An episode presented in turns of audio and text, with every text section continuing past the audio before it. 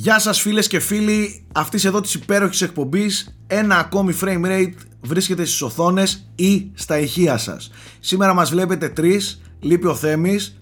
Είναι μια εκπομπή στην οποία ε, γύρισαν όλα ανάποδα ε, και είχε σκοπό ας πούμε η μοίρα σε αυτή την εκπομπή να μην τον έχει το Θέμη. Και καλά είναι, απλά έτυχαν κάποιες αναποδιές τέλος πάντων ε, επιφανειακές καθημερινότητας ρουτίνας ε, και έπρεπε να λείπει. Οπότε σήμερα στο κομμάτι του gaming θα είμαστε οι τρεις μας. Και ως ε, ανταποκριτή της gaming επικαιρότητας έχουμε τον πρόεδρο όλων των προέδρων ο οποίος εντάξει να τα λέμε όλα μπορεί να τα κάνει όλα έτσι. Δεν είναι ότι απλά και μόνο τι να κάνουμε δεν έχουμε άλλον. Ο Γιώργος Πρέσβης μπορεί να τα κάνει όλα. Ό,τι και αν του το ζητήσουμε μπορεί να το κάνει. Οπότε σήμερα θα μας μεταφέρει αυτό στην gaming επικαιρότητα money money. Κοίτα, όχι τόσο καλά όσο θέλει. Έτσι, θα προσπαθήσω. εντάξει, κύριο, όταν, παίρνει, όταν παίρνει εκείνο το γλιώδες δημοσιογραφίστικο στυλ του και μεταφέρει την επικαιρότητα, εντάξει, δεν έχεις ανταγωνιστεί. Η αλήθεια είναι αυτή. Όχι, δεν όχι, έχει όχι, ανταγωνιστεί Σε ο καμία Θέμης. περίπτωση. Ναι. Ε, κα- να πούμε και ένα λοιπόν, γεια στον ε, Νάικ από την όμορφή μας στην Κύπρο. Καλησπέρα, καλό μήνα. Καλό μήνα, ναι, ενδεχομένω.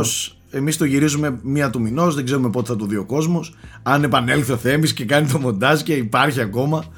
Ε, έλα, αστείευομαι. Πάμε, Γιώργο, πάμε στην επικαιρότητα.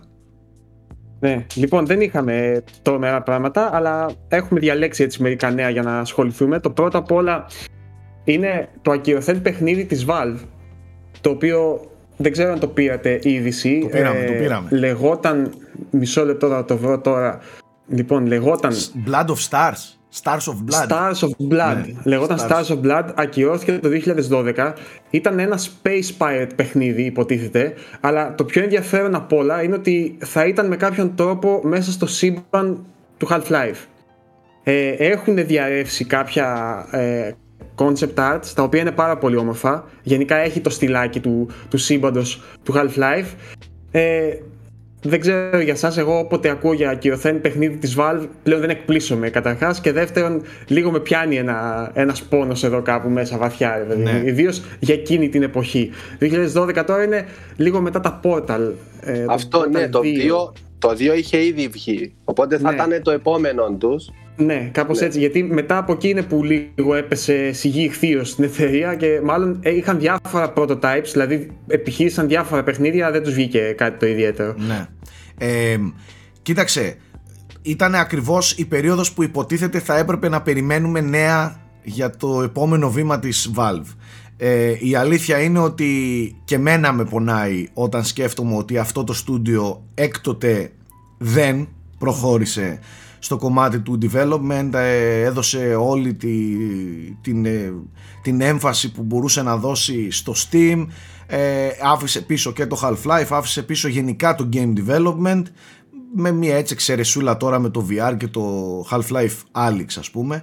Ε, αυτό που βλέπω εγώ με εντυπωσιάζει θα το ήθελα πάρα πολύ να το δώσει παιχνίδι μα πάρα πολύ πόσο Ναι, μάλλον ωραία ιδέα φαίνεται. Ναι, ναι. Πόσο μάλλον αν αυτό το πράγμα συνδεόταν με τον οποιονδήποτε τρόπο με το Half-Life Universe, αλλά και να μην συνδεόταν πάλι μου φαίνεται πολύ, ε, πολύ ωραίο, γνωρίζοντας ότι αυτό το πράγμα δεν είναι ένα concept art μιας στοιχείας εταιρείας, είναι της Valve, η οποία ξέρουμε πολύ καλά τότε τι μπορούσε να κάνει. Τέλος πάντων, κρίμα, πολύ κρίμα. Μακάρι να την ξαναδούμε να επανέρχεται κάποια στιγμή ο φίλος μας ο Gabe ε, Newell να ξέρω εγώ, με κάποιον τρόπο να τον πείσει κάποιον, να ξυπνήσει μια μέρα στραβά και να πει ότι να σου πω κάτι, βαρέθηκα το Steam. Πάμε να κάνουμε game development. Πάντως, ξέ, ξέρεις τι, Σάκη, μου φαίνεται συνέβη και συμβαίνει ακόμα με τη Valve. Δηλαδή, το έχει τόσο κοντά της, μάλλον το σύμπαν, το σύμπαν του Half-Life. Βλέπεις ότι πειραματίζεται αρκετά πάνω του, αλλά πολύ λίγα πράγματα επιβιώνουν από αυτόν τον πειραματισμό για να γίνουν πραγματικό προϊόν. Δηλαδή, νομίζω ότι επειδή ξέρουν τι είναι το Half-Life για πολύ κόσμο και πώς το έχουν χτίσει και οι ίδιοι βασικά έτσι φοβούνται πολύ ενδεχομένως αν δεν είναι top top top ποιότητα Οκ, ναι. να το συνδέσουν με αυτό Τέλος πάντων, πάμε παρακάτω. Εντάξει, αυτή Νομίζω είναι η τα άλλα ρομαντική, πιο και αξιοπρόσεκτα. λίγο πιο ρομαντική πλευρά. Η, η πιο ρεαλιστική πλευρά είναι ότι έβγαζε τα εκατομμύρια από άλλο πράγμα και όχι από το game development. Ε, εννοώ δεν θα του κόστιζε κάτι να το βγάζαν ενδεχομένως, ρε παιδί μου. Άμα δεν ενδιαφερόντουσαν για την ποιότητα εννοώ. Ναι, εντάξει, Τώρα, οκ.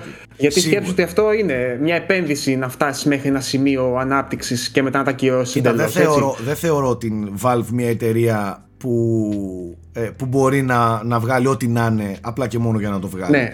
Συνεχίζω Ναι, να δεν πιστεύω το ότι είναι κάνει. μια εταιρεία που κοιτάει πολύ την ποιότητα σε οτιδήποτε και αν κάνει. Ε, οπότε, Σίγουρα. ναι, εντάξει, αυτό που λες ισχύει. Κα- κάπου εκεί δεν είχα ξεκινήσει και οι φυγές. Ναι, Εφη- λίγο έχει μετά. εφη- Ναι, ναι. ναι. Είχα- Οπότε Ε, ίσως και αυτό έπαιξε ρόλο. Φυσικά Ναι. δεν ξέρω ποιοι επέστρεψαν και έγινε το Alex, αλλά οι φυγές υπήρξαν σίγουρα. Ούτε Ναι, εγώ από- έχω χάσει λίγο την μπάλα. Να επέστρεψαν αρκετοί από τους βασικούς, τουλάχιστον οι, οι, οι συγγραφείς που είχαν φύγει, τα μεγάλα ονόματα, οι περισσότεροι επέστρεψαν που ήταν και στο Portal κτλ. Τώρα δεν έχω ιδέα τι γίνεται πίσω από τις, Ναι. πίσω από τις κλειστές πόρτες της Valve. Και δεν, δεν Ε, είναι εύκολα προσβάσιμη η Valve. Δηλαδή δεν μπορείς εύκολα όχι, να, όχι. να αποσπάσεις πληροφορίες από εκεί πέρα μέσα. Είναι πολύ φιδωλή, πολύ κλειστή. Δεν είναι. Ναι, και μην ξεχνάτε ότι ήταν μια εταιρεία που είχε χτίσει ένα μύθο για πολλά χρόνια για τον τρόπο λειτουργίας της. Το εγχειρίδιο της. Ναι, είχε ένα εγχειρίδιο. Γενικά δεν πολύ μιλούσαν, αλλά υπήρχαν ας πούμε πληροφορίες και το εγχειρίδιο είχε διαρρεύσει. ε, Δεν ξέρω αν είχε διαρρεύσει ή αν το είχαν βγάλει επίσημα. Για μια εταιρεία που δεν είχε ουσιαστικά ιεραρχία, που μπορούσε οι εργαζόμενοι να διαλέξουν οι ίδιοι σε ποιο project θα δουλεύουν, που είχαν ε, γραφεία μετακινούμενα με ροδάκια και το μετακινούσαν σε όποιον τομέα ήθελαν και τέτοια ας πούμε. Στην πορεία βγήκανε και κάποια ας πούμε παράπονα και ε, απόψεις εργαζομένων που δεν ήταν και πολύ ας πούμε θα, όχι θετικές, πολύ κολακευτικές για, το, για τον τρόπο λειτουργίας της τώρα που ακριβώς είναι η αλήθεια δεν ξέρουμε εμείς 100% τέλος πάντων είναι μια εταιρεία που όπως λέει και ο Σάκης είναι λίγο έτσι μυστικοπά έχει μια μυστικοπάθεια τέλος πάντων ε, και έχει και ένα μυστήριο γύρω της Ναι. Πάμε παρακάτω, Λοιπόν, Γιώργο. πάμε παρακάτω. Ναι. Με το άλλα, τα άλλα έτσι σημαντικά νέα είναι η ανακοίνωση των οικονομικών αποτελεσμάτων που πάντα έτσι έχουν ένα μικρό ενδιαφέρον, ιδίως φέτος που είναι Της η Ubis. χρονιά μετά την πανδημία και όλοι απορούσαμε να δούμε πώς θα εξελιχθεί για τη βιομηχανία, γιατί πέρυσι όλοι είχαν ρεκόρ. Όλοι έκαναν ρεκόρ. Νομίζω ότι τα νέα παραμένουν ευχάριστα. Δηλαδή το momentum φαίνεται ότι συνεχίζεται, αν και βλέπουμε μια αναμενόμενη πτώση. Ε, ναι. Θα ξεκινήσω λίγο με τη Sony, ε, η οποία μας έδωσε και πιο πολλά νούμερα, γιατί η Microsoft συνεχίζει να μας λίγο να μας ταλαιπωρεί με τα, με τα νούμερα έτσι, και να μην δίνει πολλές λεπτομέρειες. Λοιπόν, η Sony καταρχάς κατάφερε και έβγαλε στην αγορά 13,4 εκατομμύρια μέχρι στιγμής έχει σύνολο PlayStation 5 το οποίο δυστυχώς είναι λίγο μικρότερο από την αντίστοιχη περίοδο του PlayStation 4. Προσέξτε, αυτό είναι η παραγωγή της, έτσι, όχι το Παραγωγή. sell-through. Sell-through δεν ξέρουμε ακόμα. Γιατί το, το τελευταίο sell-through που ξέραμε είναι ότι είναι, έχει κάνει ρεκόρ η, η Sony και ότι είναι η πιο γρήγορα ας πούμε πουλημένη κονσόλα σε sell-through όλων των εποχών, το PlayStation 5. Προς το παρόν πάντως σαν παραγωγή είναι λίγο πίσω από το PlayStation 4. Εντάξει, αυτό Ναι, αλλά ενδεχομένω. από τη στιγμή, από τη στιγμή που δεν μένουν στα ράφια, θα πούμε Ναι. ότι η παραγωγή είναι Είναι και... ανώτατα ότι τα 13 εκατομμύρια περίπου είναι και το sell-through Και οι στους πωλήσεις, καταναλωτές και οι αν πωλήσεις, όντως οι ναι, κανονικές επειδή είναι πωλήσεις. όλο sold out. Βέβαια, Οπότε να, είναι να, πιθανό να πούμε Γιώργο ότι Ναι, Σάκη. υπάρχει σο- εδώ και καιρό σοβαρή, σοβαρό πρόβλημα, το ξέρουμε όλοι με τα chip shortages και τα λοιπά, σοβαρό πρόβλημα για την παραγωγή κονσολών, οπότε η σύγκριση με το PlayStation 4 δεν πολύ στέκει. Έτσι, δηλαδή πιστεύω αν μπορούσαν Ναι. Όχι, να όχι. κάνουν και 20 εκατομμύρια και 25 θα τα κάνανε με τη ζήτηση που έχει η κονσόλα. Ναι, Καταλαβαίνεις. ναι. Απλά νομίζω Αυτή ότι δεν την μπορούν να αίσθηση δίνει, παράξουν όντως. παραπάνω. Ναι, ναι. Αυτή τη στιγμή τα, τα νούμερα, παιδιά, το μόνο που δείχνουν είναι πόσο παράγουν. Όχι ακριβώς την αντικειμενική ας πούμε, εικόνα της ζήτησης και Ζήτηση. του, του πού θα ήταν το PlayStation 5 αν ήταν όλα ομαλά. Δεν ξέρω βέβαια αν, Αυτό αν το και αυτή η μήνα ζήτηση- κλείνει και χρόνο. Κλείνει ένα χρόνο. Ναι, ναι, Ήδη. Και τα δύο. Το οποίο εμένα μου φαίνεται λίγο απίστευτο γιατί συνεχίζω να το θεωρώ έτσι πάρα πολύ νέα κονσόλα που ουσιαστικά ακόμα είναι όχι απλά στην εισαγωγή της πριν τον πρόλογο. Ναι, ναι, ναι. ναι. Τέλος πάντων. Πάμε λίγο στα, στα νούμερα τα οποία εγώ συγκράτησα. Ε, 3,3 3,3 εκατομμύρια κονσόλες πουλήθηκαν αυτό το τρίμηνο το οποίο παιδιά είναι μέχρι τέλη Σεπτέμβρη για να ξέρουμε για πότε λέμε είναι το δεύτερο ε, quarter του, του οικονομικού έτους ε, είχε το μεγαλύτερο, τα μεγαλύτερα έσοδα στην ιστορία του δεύτερου quarter, της, της όχι της εταιρείας του PlayStation ουσιαστικά, είχε 5,86 δις ε, έσοδα. Προσέξτε, όχι κέρδος, έσοδα. Έσοδα. Γιατί το Έσοδα. κέρδος, το κέρδος ήταν 20% κάτω σε σχέση με πέρυσι. Το οποίο είναι αρκετά μεγάλο μείον, αλλά οκ, ήταν η πανδημία πέρυσι. Δεν ξέρω αν σε αυτό συγκαταλέγονται και διάφορες επενδύσεις που έχει κάνει ε, με, σε game studios κτλ. που είναι όσο να, όσο να είναι αρκετά έξοδα. Ε, και το άλλο εντυπωσιακό, παιδιά, είναι ότι ανακοίνωσε ότι με τα στούντιο που έχει πάρει τον τελευταίο χρόνο έχει αυξήσει τους developers της περίπου 20% το οποίο είναι συγκλονιστικά μεγάλο νούμερο κατά τη γνώμη μου δηλαδή είναι πολύ μεγάλη αύξηση ε, πολύ μεγάλη ανάπτυξη για, για Ναι. μια εταιρεία που είναι ήδη τεράστια για τη Sony σκεφτείτε δηλαδή 20% σε μια ήδη τεράστια εταιρεία Ενδυναμώνει, ενδυναμώνει πολύ το, Τος. το ανθρώπινο δυναμικό Ναι. της ε, Ναι. σε στούντιο και παραγωγή, ναι. Ναι, νομίζω δηλαδή ότι επενδύει και αυ- τα αποτελέσματα αυτών θα φανούν σε 3-4-5 χρόνια. Ας πούμε, είναι, του- του πιστεύεις, τι κάνει. είναι πιστεύεις όλο αυτό σμπρωγμένο και από την ε, απέναντι κίνηση και κινητικότητα της Microsoft; Δηλαδή πιστεύεις Ξεκάθαρα. ότι, ότι, ότι σμπρώχτηκε σε πολύ μεγάλο βαθμό όλη αυτή η ιστορία; Να, να, να, Δεν το να, συζητάω.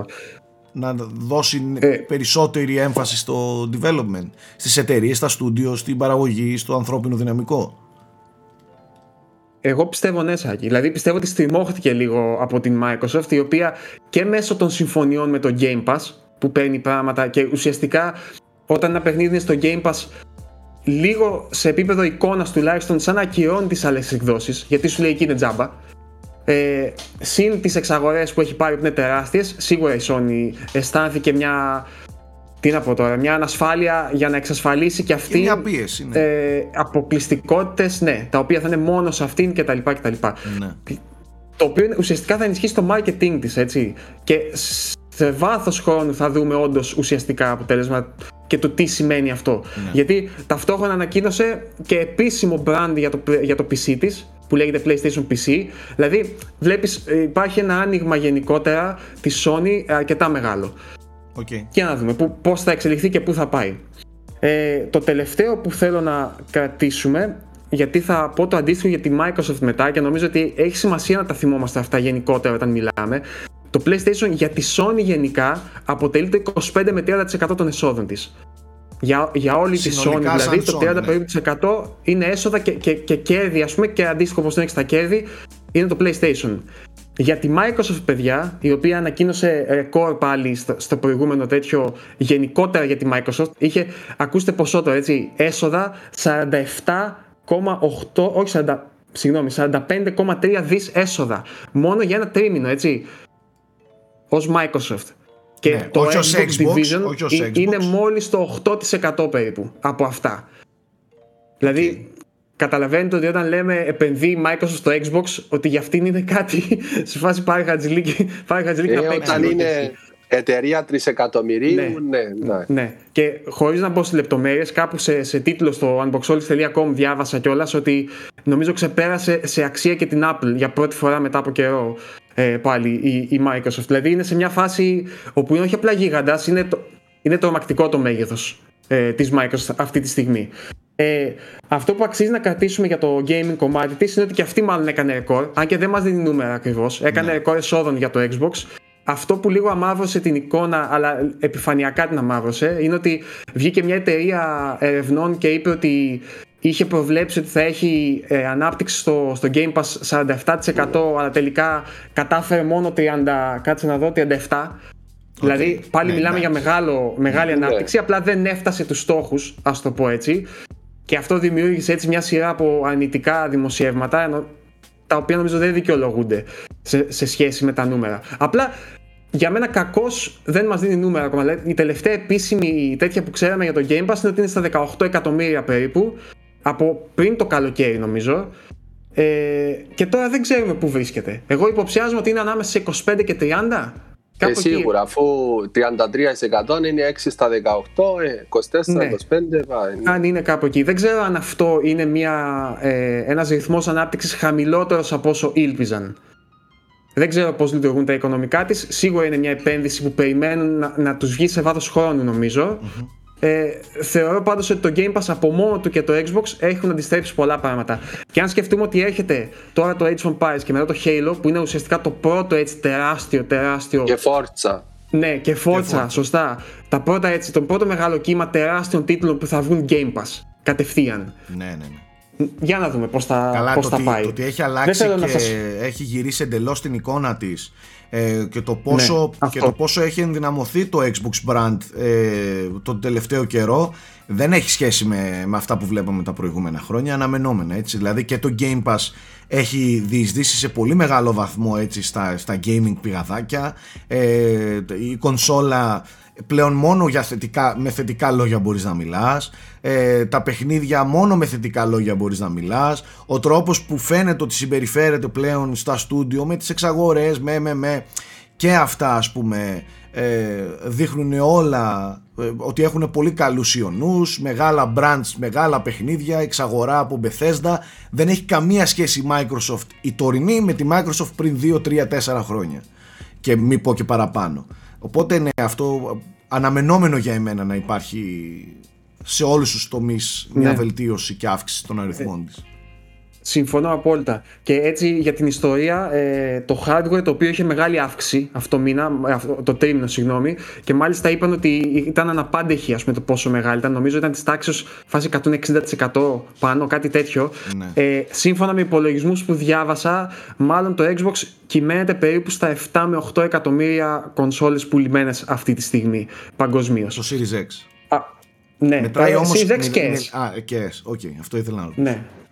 Μάλιστα Ναι. Ε, α- αυτά από, το, από τα οικονομικά αποτελέσματα και έχουμε και μία τελευταία δύο βασικά μικρές ειδισούλες η μία δεν ξέρω αν αξίζει καν να την πάρουμε πολύ σοβαρά είναι από το χώρο της μουσικής ο, ο Dr. Dre σε μία συνέντευξή του Α, στο Rolling Stone ναι, βγήκε και είπε ότι κάποιο από τα επόμενα κομμάτια μου ουσιαστικά θα βγει με το GTA αλλά δεν Ε, ο, ο διευκρίνησε. Snoop Dogg.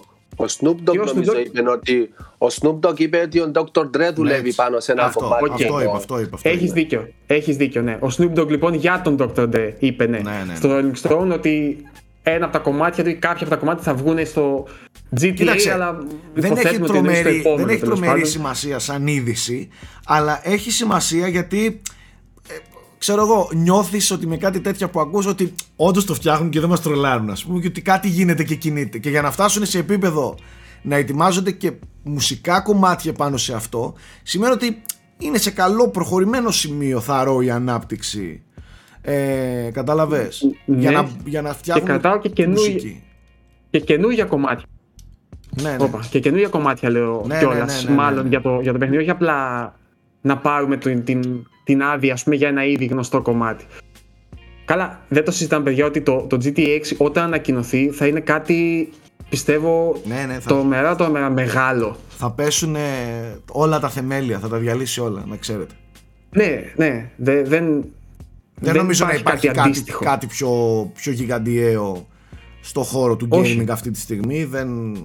Ναι, νομίζω Και- ότι είναι αυτό το Minecraft και το Fortnite. Δηλαδή τε- σε, σε κάποια μεγέθη που είναι μόνα τους ας πούμε σε άλλο επίπεδο. Και πάλι θεωρώ ότι το Ε, GTA θα επηρεάσει. ε, ε, Είναι, είναι τόσο μεγάλο σε βαθμό που μπορεί και διεισδύει σε, και σε τριγύρω ε, κλάδους και τομείς δηλαδή και εκτός gaming θα βγει αυτό το πράγμα και το ξέρουμε δηλαδή με το που ανακοινωθεί θα αρχίσουμε να το βλέπουμε σε τηλεοράσεις σε, ε, σε εκπομπές στην τηλεόραση από εδώ από εκεί είναι φαινόμενο όπως και να το κάνουμε Σκέψου τώρα ότι σε συνέντευξη στο Rolling Stone ε, ανέφερε το GTA Ε, και ναι, τώρα, είναι κάτι δηλαδή, που. οκ, καταλαβαίνεις τώρα Ναι, ναι. ναι.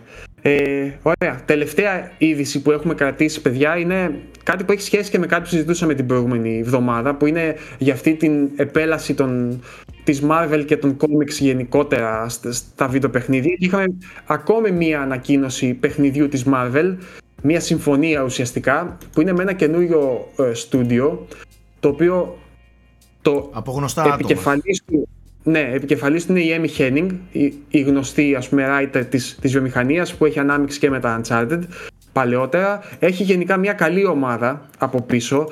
Με Λέει ότι είναι βετεράνους. AAA ε, narrative παιχνίδι ας πούμε στο σύμπαν της Marvel.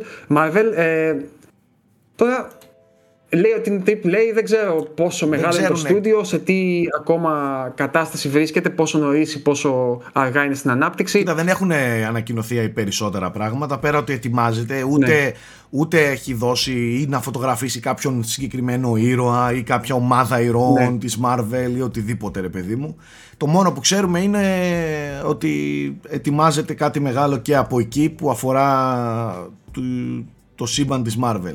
Εγώ θα πω ότι δεν μου αρκούν, θέλω κι άλλα, Θέλω να, αν κατα, να μπορέσει η Disney μαζί με τη Marvel να, να βάλει όλα τα στούντιο του πλανήτη να φτιάχνουν Marvel παιχνίδια. Είναι μαλακία τώρα να κάθονται κάποια στούντιο και να φτιάχνουν άλλες πα- παπαριές. Ας φτιαχτεί κάτι σε Marvel δηλαδή.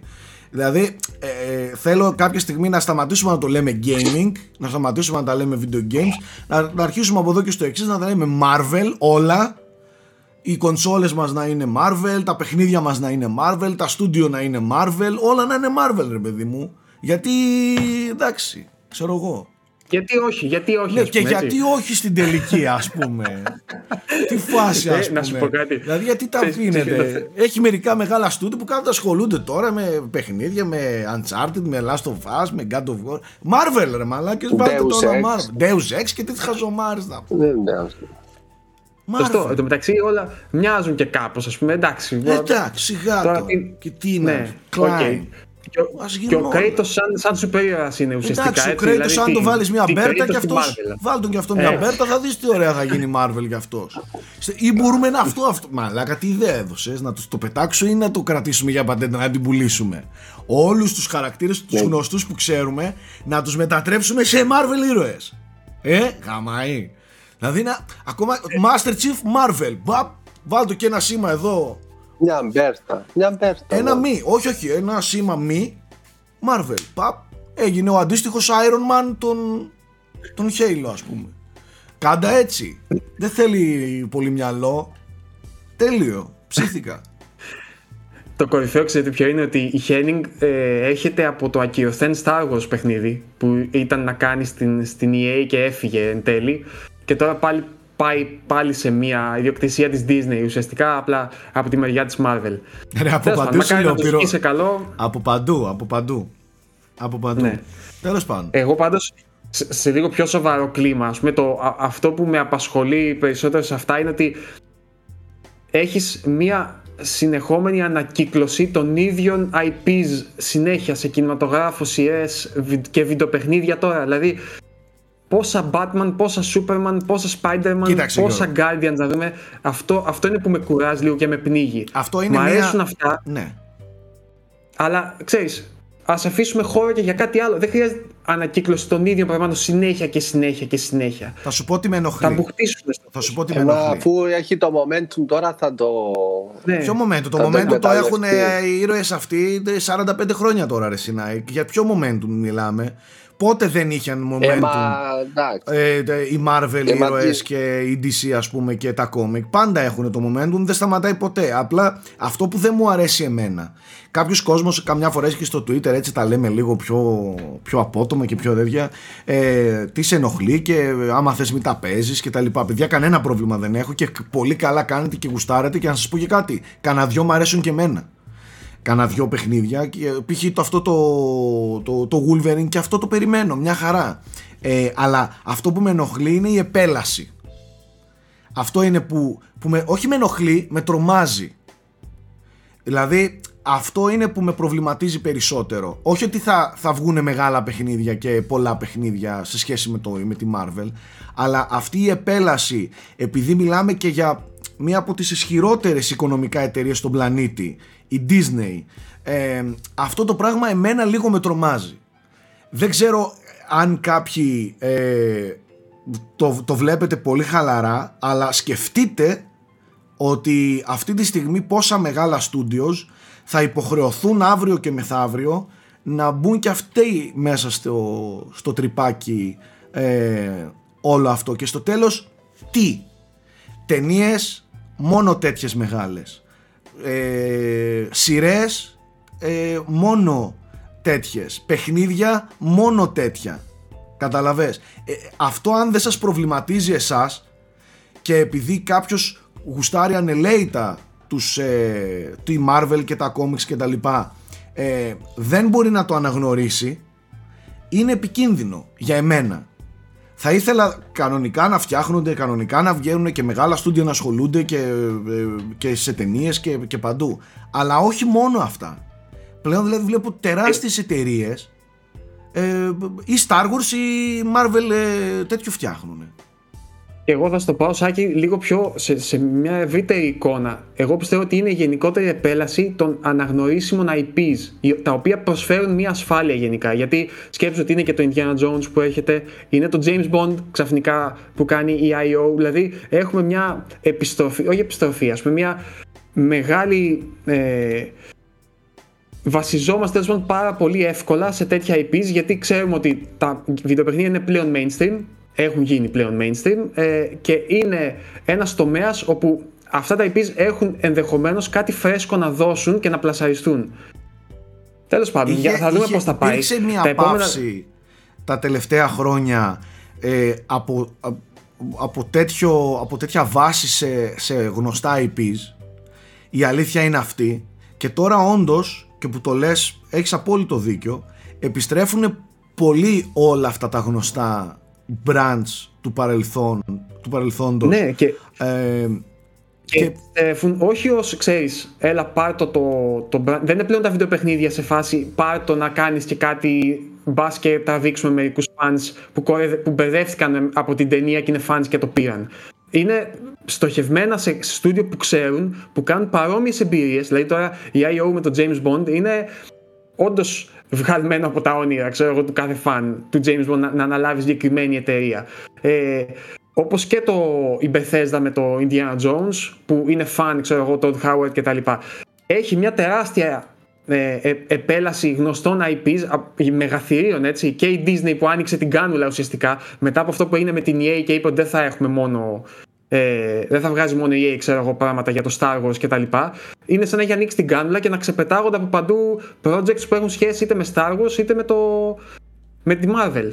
Ε, σου θυμίζω ότι και η Ubisoft ετοιμάζει Avatar και άλλο μεγάλο IP, τεράστιο. Ε, νομίζω ότι έχουμε και, και ένα παιχνίδι Star Wars από την, από τη Ubisoft. Δεν θυμάμαι. Μπορεί ναι, να τα έχω μπερδέψει κιόλας ναι, τόσα που είναι. Αλλά θέλω να σου πω ότι έχουμε τα επόμενα χρόνια ε,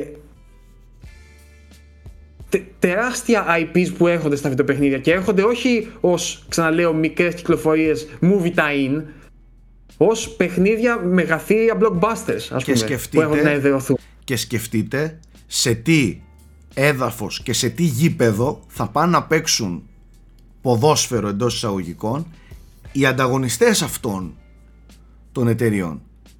Οι ανταγωνιστές, ποιος θα ανταγωνιστεί ε, Marvel παιχνίδια; Ποιος θα ανταγωνιστεί Marvel ε, εύκολα Marvel ταινίες; Ποιος θα, πώς θα ζητήσεις 60 ευρώ 60 ευρώ ή 50 ευρώ για το δικό σου μεγάλο blockbuster όταν στον ίδιο μήνα κυκλοφορούν 2-3 μεγάλα Marvel παιχνίδια; Καταλαβες. Ναι, Αυτό είναι το τρομακτικό. Δεν είναι και ποιοτικά, Σάκη. Αυτό είναι, δηλαδή, ναι. όπως είδαμε το Spider-Man. Είδε το Spider-Man έγινε, έγινε ξαφνικά, ε, μέσα σε 2-3 χρόνια, έγινε το μεγαλύτερο IP της Sony. Εκεί είναι το πρόβλημά μου. Και κάποτε υπήρχαν movie tie-ins, αλλά ναι. τουλάχιστον ήταν μάπες. Ναι. Το κακό, ε, κακό εντός εισαγωγικών, είναι ότι πλέον θα είναι ναι. καλά παιχνίδια. Βλέπεις το Guardians of the Galaxy καλό παιχνίδι. Το Spider-Man καλό παιχνίδι. Τα φτιάχνουν studios, καλά studios. Εκεί είναι που κολλάω ότι γαμότο ναι. θα βγαίνουν και καλά όλα αυτά. Θα μου πεις καλά, χαζό, σε, σε πειράζει που θα βγουν καλά. Όχι. Εννοείται. Ναι, το γαμότο εισαγωγικά ναι, ναι, έτσι. Ναι. ναι, με την έννοια ότι γαμότο θα είναι και καλά και όντως το κόσμος θα τα αγοράζει για να τα παίξει γιατί γουστάρει. Και οι απέναντι πώς θα, πώς, μόνο πώς θα επιβιώσουν, με τι γλώσσα θα μιλήσουν. Καταλαβες; Ναι, με τι γλώσσα θα μιλήσουν. Σε αυτό το κοινό που μόνο αυτό καταναλώνει. Ναι, να, τα, τα Eternals του κόσμου, ας πούμε, αυτού δεν ξέρω πού θα πάνε. Ε, ναι. ναι. Ειλικρινά. Τέλος πάντων. Deathloop. Καλά, πολύ μεγάλη, ναι, πολύ μεγάλη κουβέντα αυτή. Θέλει ώρες να την κουβεντιάζεις. Εγώ ξέρω ότι πολλοί κόσμος που αγαπάει και λατρεύει αυτή τη στιγμή με βρίζει, νευριάζει, που ακούει και ποιο είναι το πρόβλημά σου ρε μαλάκα σάκι εσένα ε, και τέτοια, αλλά θέλω λίγο να το δείτε και λίγο πιο σφαιρικά το θέμα. Και ότι δεν είναι απλά ναι γουστάρω κάτι θέλω μόνο από αυτό. Θέλω μου να καταναλώνω μόνο αυτό. Γιατί αλήθεια δεν ξέρω αν εσάς σας αρέσει ε, όλοι σας η διασκέδαση και η ψυχαγωγία να είναι μόνο Marvel και τίποτε άλλο. Είναι τρομακτικό να, να καταναλώνεις μόνο το ίδιο φαγητό για όλη την υπόλοιπη ζωή σου ειδικά στην ψυχαγωγία σου κτλ. Αυτό είναι λίγο που με τρομάζει και θέλει λίγο να το κοιτάμε λίγο πιο σφαιρικά. Πάμε στο θέμα της εβδομάδας. Καθόλου άσχημα που δεν έχουμε τον μικρούλι της παρέας και έχω εδώ τους, τις παλιές καραβάνες που έχουν πιάσει πάρα πολλά χειριστήρια στα χέρια τους. Ε, έδωσα ένα spoiler λοιπόν και το θέμα της εβδομάδας είναι τα χειριστήρια αγαπητέ Nike.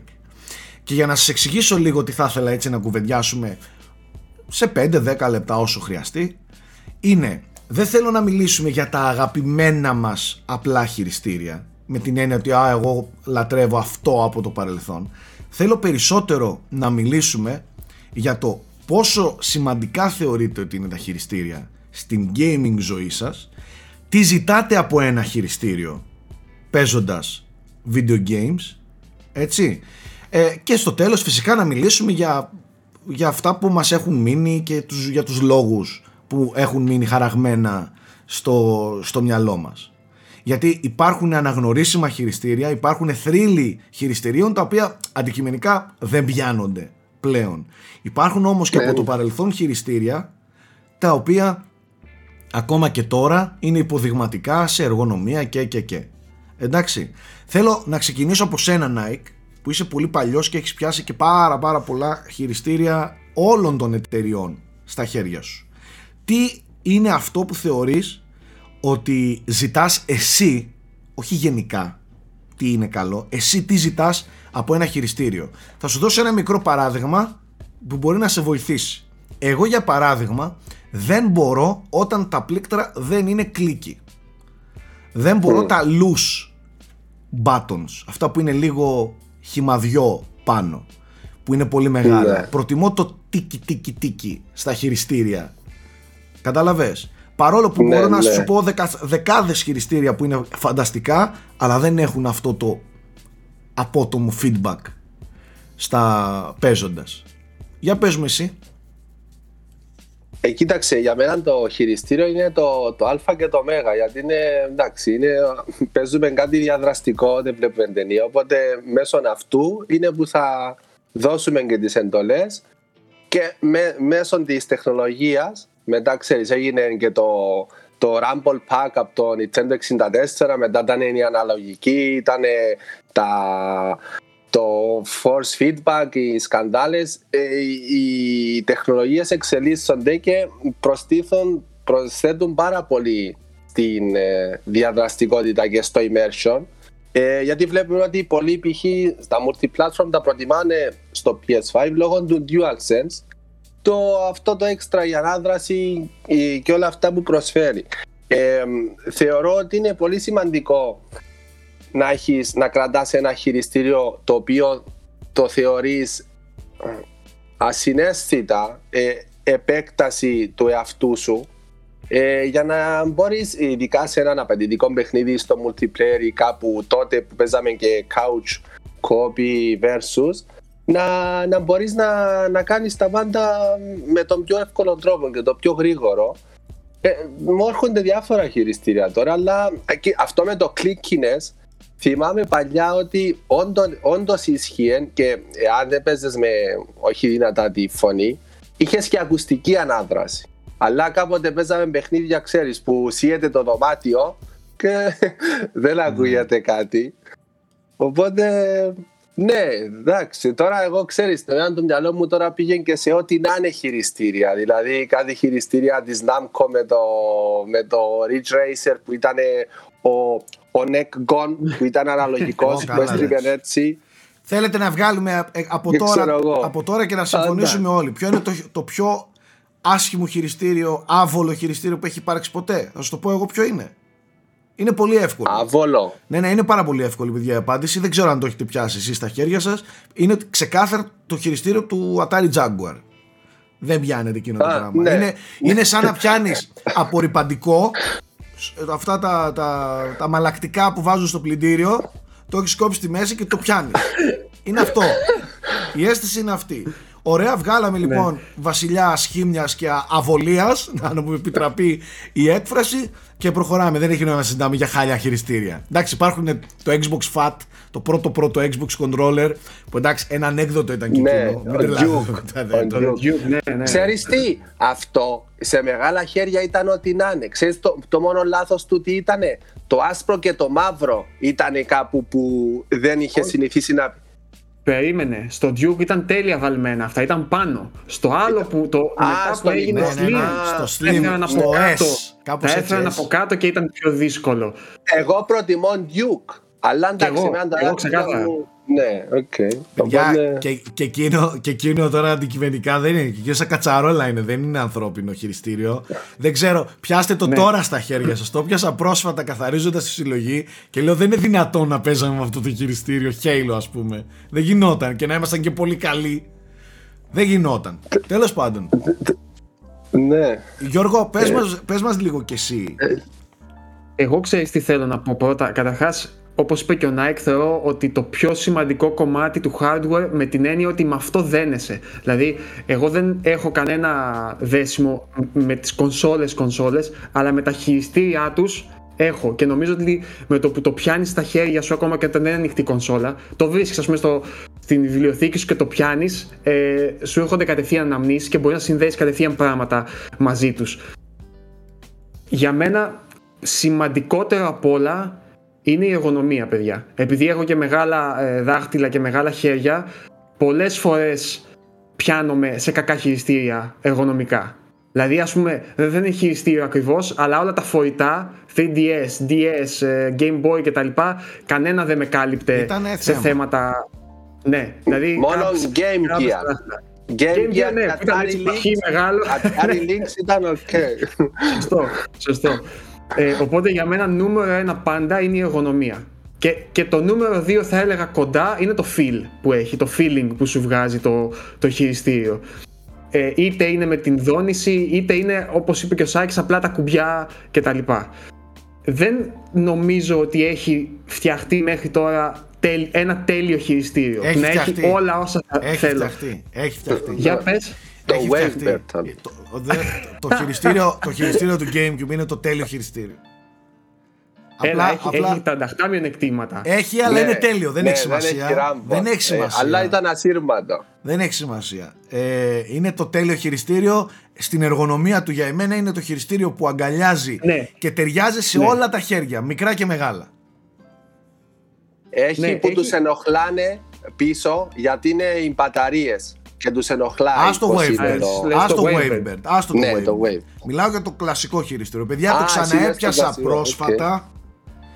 Ε, ε, ο τρόπος που αγκαλιάζει το, τα, που αγκαλιάζουν τα δάχτυλα τις καμπύλες του και πόσο, Ναι. πόσο φωλιάζουν μέσα στις, ε, στις σκανδάλες του ε, Ειδικά οι σκανδάλοι. οι δείχτες ε, δεν, δεν υπάρχει αυτή η αίσθηση δεν υπάρχει και σας ξαναλέω αυτό που είπε ο Γιώργος ισχύει πάρα πολύ με το που πιάνεις χειριστήριο Gamecube νιώθεις τα παιχνίδια νιώθεις Luigi's Mansion νιώθεις Ναι, ναι. Metroid Prime νιώθεις ε, ε, ε, Wind Waker νιώθεις το Star Wars το πες το ε, Star Fox Adventures, μάλλον λες. όχι όχι το Star Wars ρε το Squadron πώς λέγονταν Α, το Rogue Leader. Rogue Rogue Leader, Leader. συγγνώμη, ναι. Ναι. Δηλαδή, τα, τα παιχνίδια τα βιώνεις απλά και μόνο ε, γιατί έχεις συνδυάσει του, του, τους μηχανισμούς και, τη, και την ομαλότητα των μηχανισμών πάνω στο χειριστήριο και τα δάχτυλά σου.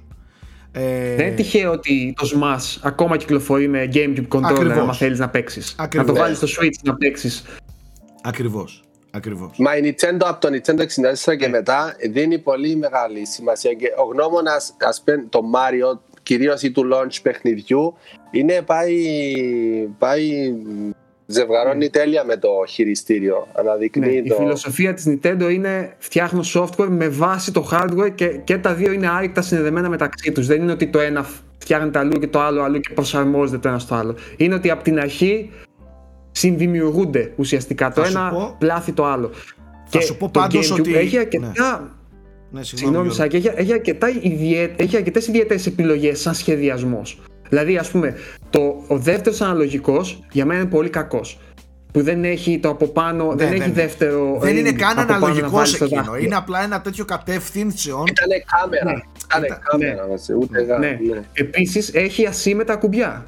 Το οποίο Ναι. πάλι δεν, έ- δεν έμεινε σαν σχεδιασμό μετά, ε, μετέπειτα. Δηλαδή έχει ένα μεγάλο πράσινο Α, το Β είναι μικρότερο και έχει γύρω-γύρω του τα, τα δύο, τα X και τα Y. Δηλαδή έχει διάφορους, διάφορες περίεργες επιλογές που έγιναν, που ε, βγάζουν νόημα να το δεις στην ιστορία της Nintendo, απλά εν τέλει, βλέποντας δηλαδή και από το Pro Controller πλέον, ε, και η ίδια παραδέχεται ότι σε, αυτό το, σε αυτή τη μορφή χειριστηρίων εκεί έχει καταλήξει η βιομηχανία και είναι όντως η καλύτερη λύση.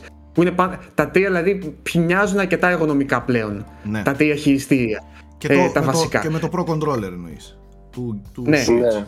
Ε, εγώ λέω να το πάμε κάπως αλλιώς τώρα. Θέλω να μου πείτε ποιο είναι για σας το χειριστήριο, όχι το αγαπημένο σας, που θα διαλέγατε σήμερα να παίξετε οποιοδήποτε παιχνίδι.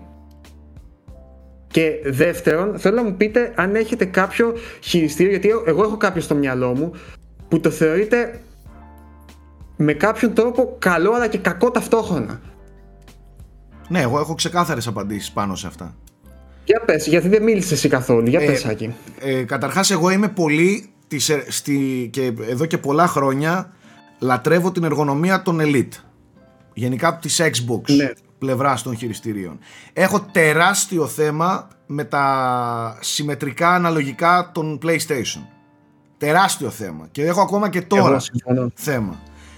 Α, θέλω ασύμετρα τα αναλογικά γιατί το έχω πει πολλές φορές εγώ ακουμπάω τα χειριστήρια με το κοκαλάκι του αντίχειρα το, το αναλογικό το ακουμπάω με το κοκαλάκι του αντίχειρα και πολλές φορές τσου, τσουγκρίζουν τα πώς το λένε, ναι. τσουγκράνε τα αυτά. Είναι πολύ κοντά το ένα με το άλλο. ναι. Ε, συγκρούονται πιο σωστό ε, θέλω ασύμετρα τα, τα αναλογικά μου οπότε είμαι πολύ υπέρ της ασύμετρης δομής που έχει η Microsoft εδώ και πάρα πολλά χρόνια εργονομικά λατρεύω το Elite το θεωρώ το καλύτερο χειριστήριο ε, money can buy που, λέ, που λένε και οι Αμερικάνοι αλλά ε, πλέον είμαι άρρωστος φαν των τεχνολογιών του DualSense που σημαίνει ότι για εμένα το τέλειο χειριστήριο θα ήταν το Elite με τις τεχνολογίες του, του DualSense.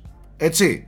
Γιατί τώρα το, το DualSense έχει αδυναμίες στα δικά μου χέρια. Είναι πολύ πιο βελτιωμένο σε σχέση με τα DualShock 3 και 4, εντάξει εννοείται. Αλλά θεωρώ ότι έχει κάποιες αδυναμίες που η Microsoft τις έχει λύσει εργ- εργονομικά. Ε, αλλά επίσης στην ερώτηση για το αν ε, ε, λατρεύεις ένα χειριστήριο και το μισείς ταυτόχρονα είναι το Pro Controller. Το Pro Controller είναι εκπληκτικό χειριστήριο του, του Switch αλλά έχει μερικά πράγματα που μου τη δίνουν. Η συμμετρία. κάτι- Η μοναδική ασυμμετρία. Ναι, κάτι, κάτι, κάτι, κάτι με χαλάει. Κάτι νιώθω ότι του λείπει. Νιώθω ότι είναι, δεν είναι 100% δουλεμένο χειριστήριο και ότι θα μπορούσε αν ήταν βασικό χειριστήριο της κονσόλας να, να δοθεί περισσότερη έμφαση. Ε, αλλά την απάντηση την έδωσα. Δηλαδή εγώ είμαι εκεί. Στις Microsoft. Δηλαδή Ναι. το Elite όταν το πιάνω στα χέρια μου είναι, είναι τα χέρια μου. Το Elite 2 ας πούμε είναι τα χέρια μου τέλος. Ε, υπήρξαν αρκετά εργονομικά χειριστήρια και εννοεί- εννοείται κάθε γενιά η φόρμουλα τελειοποιείται. Αν σκεφτείτε ότι π.χ. το του 360 προήρθε από τον Duke, που τον Duke λίγο πολύ προήρχε από τον Dreamcast. Αν πιάσετε yeah. χειριστήριο του Dreamcast και έναν Duke, θα δείτε ότι ακόμα και τα Πολύ slots κοντά είναι. Πολύ κοντά. Ναι. Πολύ κοντά ναι. του, του, του VMU και αυτά. Ε, ε, για μένα η, το χειριστήριο που είναι πολύ εργονομικό αλλά έχει και τις ατέλειες του είναι ο Wavebird.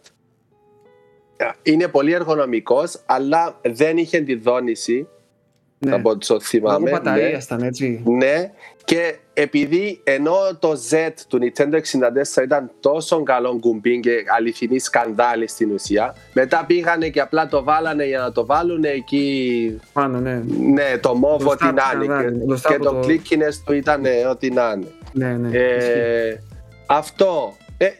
Ε, εντάξει, τώρα εγώ π.χ.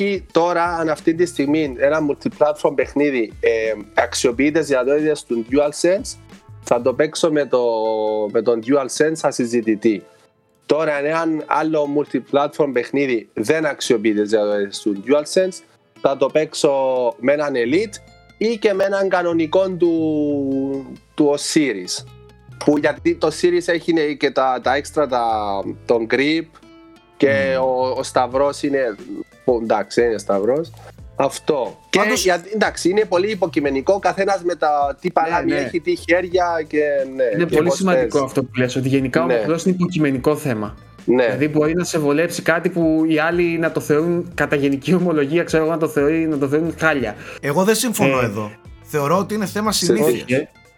Δεν συμφωνώ. Συνήθεια, ναι. Είναι θέμα ε, ναι, συνήθεια. Ναι. Ξεκάθαρα. Αλλά έχει, έχει όμως έχει περιπτώσεις που δεν θα σε αναγκάσει ένας μοχλός να μπει στο τρυπάκι να συνηθίσεις κάτι. Δηλαδή, ξέρεις, δηλαδή είδε πώς πάνε τα DualShock. Ένας που είχε πάντα PlayStation είχε μια ομαλή μετάβαση. Δεν, δεν του γύρισαν ανάποδα τον κόσμο του ξαφνικά και του άλλαξαν τις, ε, τα δύο χειριστήρια. Είναι εκεί που ήταν από, το, από τον πρώτο DualShock. Είναι εκεί, δίπλα-δίπλα. Ε, δεν ρίσκα να. Πάντως, παιδιά, εγώ δεν είμαι καθόλου fan του DualShock. Του, του PlayStation 5, ναι, του DualSense. Τα DualShock, ιδίω το 2, ας πούμε, κακό, κακό χειριστήριο. Δεν μου άρεσε ποτέ. Τραγικά ήταν. Σαν χειριστήριο ήταν τραγικά. Δηλαδή, αν τα δείτε. Το DualShock 2 γλιστρούσανε οι σκανδάλοι. Γλιστρούσανε, ναι. Γλιστρούσαν το χέρι σου. Δεν ήταν ναι. σκανδάλοι, σκανδάλοι. Δηλαδή, Ακόμα και του 4 ρε παιδιά. Ναι. Και τα αναλογικά είχα... του δεν μου άρεσαν. Και, και στο 4 στις σκανδάλες αγοράζαμε εκείνα τα έξτρα τα καπάκια που κάνανε πιο κυρτά τις τέτοιες για να μπορείς να μην γλιστράει το χέρι σου. Δηλαδή από ατέλειες πολλές. Απλά έλεγα πριν και για να κλείσουμε σιγά σιγά το θέμα έλεγα πριν ότι ε, δεν συμφωνώ ότι είναι τόσο προφανώς και είναι, εντάξει, αλλά όχι τόσο όσο νομίζετε. Είναι ξεκάθαρα πολλές φορές θέμα συνήθειας. Άπαξ και συνηθίζεις δηλαδή σε ένα χειριστήριο ε, και σε μια δομή ας πούμε, κάποιος όπως λέτε εσείς που παίζει μόνο PlayStation, αν πιάσει Xbox του είναι παράξενο. Αλλά δεν υπάρχει, δεν υπάρχει περίπτωση αν συνηθίσεις το Elite να γυρίσει εύκολα ε, σε όλα τα υπόλοιπα με άνεση και να πει «Α, μου είχε λείψει η, η άνεση των DualShock» ας πούμε. Ε, και ένα δεύτερο που ήθελα να πω είναι ότι πολλές φορές και το mentality των εταιριών και το ύφος ε, των εταιριών καθορίζει και τα χειριστήρια. Τι εννοώ; Το Xbox επειδή είχε πολύ περισσότερα shooters υλοποίησε πολύ πιο γρήγορα τις κανδάλες από ό,τι τις υλοποίησαν οι, οι, οι Ιάπωνες που δεν παίζανε shooters και η Nintendo και η Sony. Έτσι. Μετά ήρθε σιγά σιγά η σκανδάλη. Η Nintendo δεν έχει ακόμα καν σκανδάλη, σκανδάλη κανονική. Έτσι. Έχει Με... όμως σταυρό, σταυρό. Ε, εντάξει αυτό. το οποίο έχει δικό της τέτοιο, έτσι, ναι. πατενταρισμένο. Αλλά θέλω να ε, σας πω πόσο η φύση, του, που έχεις. η φύση των, των παιχνιδιών καθορίζει και το, το τι θα δώσει μια κονσόλα, έτσι. Ε... Εννοείται, εννοείται. Ε, εγώ αυτό που θέλω να πω είναι ότι το ιδιαίτερο με την Nintendo είναι ότι πλέον είναι η μόνη εταιρεία που όταν βγαίνουν παιχνίδια της από παλιότερες κονσόλες τα νεότερα χειριστήριά της δεν είναι τόσο καλό όσο να το έπαιζες στο, στο εκείνο χειριστήριο. Ναι, ναι, δηλαδή, ναι, ναι, ναι. ενώ όταν παίζεις π.χ. παιχνίδι του PlayStation 2 στο PlayStation 5, μη σου πω ότι είναι και καλύτερο να το παίζεις στο PlayStation 5. Ε, δεν είναι καλύτερα να παίζεις όμως ένα παιχνίδι του Nintendo 64 στο χειριστήριο του, του Switch. Μα δες το τώρα, δες αυτό το χειριστήριο εδώ που έχω στην μπλούζα μου. Ναι. Αυτό το χειριστήριο είναι, είναι, είναι jump και attack. Δεν έχει κάτι άλλο. Αυτά τα δύο πάνω. Ε, εγώ θέλω να σας κάνω άλλες ερωτήσεις. Πάντως, για να πω έτσι εντάχει και τα δικά μου, ε, το αγαπημένο μου χειριστήριο νομίζω ότι είναι του Xbox και εμένα, πολύ κοντά με το, με το DualSense. Συμφωνώ ακριβώς με όσα είπε ο Σάκης, δηλαδή ευχόμουν να είχε το Xbox τις ίδιες τεχνολογίες. Ε, θεωρώ το, το, το, μοχλό που συχαίνομαι και λατρεύω ταυτόχρονα είναι το Nintendo 64, ο οποίος ήταν επαναστατικός για την εποχή, αλλά εργονομικά πλέον, ιδίως με τα χέρια μου, δεν παίζεται. Δεν Έλα, παίζεται. Τώρα. Αν και μου αρέσει αυτή η ιδέα με το trigger από πίσω. Είναι πολύ κοντά, μου είναι πολύ κοντά Nike το, το τέτοιο. Το, ο αναλογικός με τα τα άλλα. Ναι, okay. ναι, μου Τώρα σοβαρά αυτό το πράγμα το, το θεωρείτε εσείς χειριστήριο; Έβγαλε για ανέκδοτο. Αλλά... Για ανέκδοτο η Capcom του Gamecube και είναι παρόμοιος με το, με το Πριόνι. Τέτοιο πράγμα, έτσι το κάνει. ναι, ναι. Πάντως, Έλα, σοβαρευτείτε τώρα. με το trigger πίσω ήταν εκπληκτικός. Δηλαδή το Golden Knight το έπαιζε τέλεια εκεί πέρα. Ναι, ναι, ναι. Ε, Και το Rumble Pack. Εγώ θέλω δύο ερωτήσεις να σας κάνω και κλείνουμε. Η πρώτη ερώτηση είναι, ποια πιστεύετε ότι είναι η μεγαλύτερη καινοτομία στην ιστορία των μοχλών; Θα το ρωτούσα Μεγαλύτερη και εγώ αυτό, καινοτομία, ναι. Λογικό, ας πούμε. Και δεύτερο, ε, ποια πιστεύετε ότι θα είναι η επόμενη μεγάλη καινοτομία των μοχλών; Λοιπόν, η καινοτομία που άλλαξε όλη, όλη τη βιομηχανία είναι η αναλογική μοχλή. Σκεφτείτε στο PlayStation 1 όταν κυκλοφόρησε δεν υπήρχε το DualShock. Υπήρχε το, Ναι. το- δεν υπήρχαν αναλογικά δηλαδή, ήταν μόνο πλήκτρα και σταυρόνυμα. Μετά μπήκανε τα αναλογικά και άλλαξε όλη. Ναι. Και το DualShock νομίζω είναι το πρώτο που έβαλε δύο αναλογικούς. Ναι, ναι, δύο. Το Nintendo 64 είναι το πρώτο που είχε τον πρώτο αναλογικό μοχλό γενικότερα και το DualShock το πρώτο που είχε δύο αναλογικούς, αν δεν κάνω λάθος. Υπήρχαν αναλογικοί και, το, και του νέου Geo το Pocket και εκείνο είχε έναν έτσι υποτυπώδη Και το Saturn. Και, Και το, το- Saturn είχε ένα λογικό που βγήκε με το που Knights. βγήκε μετά. ναι, ναι. με το Knights, μπράβο. Ε, απλά θεωρώ ότι οι αναλογικοί άλλαξαν πολύ περισσότερο και από τη δόνηση. Τη, τη ναι, η βιομηχανία. δόνηση ήρθε μετά. Ε, Η δεν δόνηση γινόταν ήρθε μετά. καταρχάς 3D χωρίς αναλογικό. Δεν γίνεται. Έτσι, Ναι, δηλαδή πιστεύω το 3D πολύ σωστά. έσπρωξε το, το αναλογικό ε, στην αγορά. Εμ, και, και η ερώτηση η που έκανες και για να κλείσω εγώ θεωρώ ότι πλέον δεν μιλάμε για τεχνολογία για, για εργονομίες και τα λοιπά πλέον έχουμε φτάσει σε έναν πολύ ικανοποιητικό βαθμό και οι μελέτες που γίνονται εννοείται ότι φτιάχνονται χειριστήρια για να καλύπτουν την πλειοψηφία των χεριών. Ε, αλλά θεωρώ ότι η επόμενη επανάσταση είναι αυτό που ξεκίνησε τώρα η, Ma- η Sony. Δηλαδή εκεί είμαστε ακόμα στην αρχή αλλά πιστεύω ότι σιγά σιγά ε, εκεί πρέπει να δώσουν έμφαση οι εταιρείες. δηλαδή να αισθάνεσαι περισσότερο τα, τα παιχνίδια. Παίζω και ένα αυτόν τον καιρό και ο τρόπος που χρησιμοποιείται το χειριστήριο, οι, οι δονήσεις, το adapt, τα adaptive triggers και τα ε, πες τα impulse triggers Haptic. Haptic. haptic feedback. ε, feedback, ναι, συγγνώμη ε, είναι εξαιρετικός δηλαδή ο τρόπος που νιώθεις για παράδειγμα το τόξο να είναι τόξο και να τεντώνεται και τα, τα, τα, τα, τα, τα, τα, τα- το, το τέντομα ας πούμε ε, του τόξου ε, είναι, είναι πράγματα που θα μου πεις τι χαρίζουν χαρίζουν ε, immersion χαρίζουν ε, Ναι, ναι. ε, μια αλληλεπίδραση πολύ ιδιαίτερη αισθάνεσαι όντως το παιχνίδι Ε, να σου πω κάτι. Εγώ πιστεύω ότι είναι και μέρος της αισθητικής ταυτότητας ενός παιχνιδιού. Δηλαδή, ε, αν κάτι είναι βίαιο στο χειριστήριό σου, το νιώθεις. Δηλαδή, με, μεταφέρεται στην εμπειρία σου κατευθείαν. Ναι, ναι, ναι, και, ναι. και αντίστοιχα, όταν κάνει slide, ας πούμε, στο PlayStation 5 και το έχουν μεταφέρει ωραία, ε, είναι πολύ ωραίο το, το, το, το feeling που νιώθεις εκείνη τη στιγμή. Δηλαδή, συνδέεται με την εικόνα πάρα πολύ όμορφα. Πάντως Νομίζω, δηλαδή, εγώ συνεισφέρει πολύ. ξεκάθαρα πλέον προτιμώ να παίζω παιχνίδια στο PlayStation 5 για το DualSense αν υποστηρίζονται η τεχνολογία τους σωστά παρά στο Series X που ξέρω εγώ μπορεί να έχει καλύτερη, καλύτερα γραφικά και καλύτερο frame rate και τέτοια. Πλέον δηλαδή με έχει κερδίσει ξεκάθαρα το DualSense και για μένα είναι το, το, το selling point της κονσόλας αυτή τη στιγμή.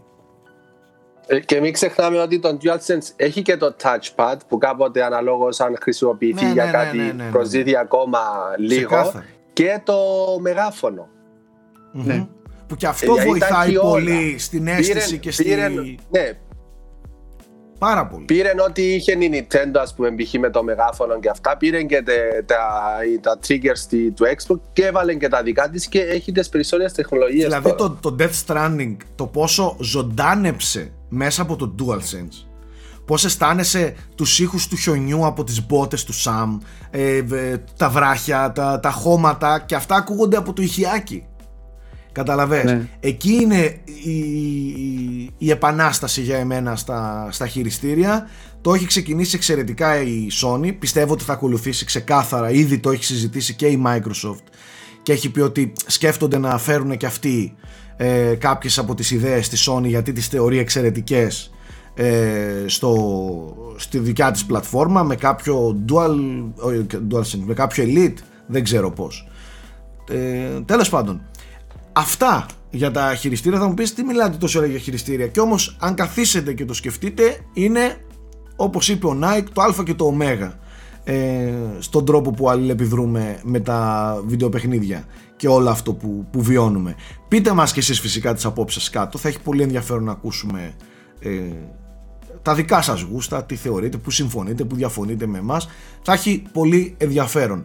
Πάμε λιγάκι να μιλήσουμε και για το now playing ε, του πράγματος. Να υπενθυμίσω ότι αν και δεν έχετε δει ακόμα πολλές εκπομπές, μαζεύουμε υλικό για να το δώσουμε ε, και αφού έχουμε ολοκληρωμένες απόψεις θα μιλάμε στο New Game Plus, ότι υπάρχει το New Game Plus, την εκπομπή, στην εκπομπή στην οποία μιλάμε και αναλύουμε για παιχνίδια της επικαιρότητας που έχουμε λιώσει και έχουμε άποψη για αυτά.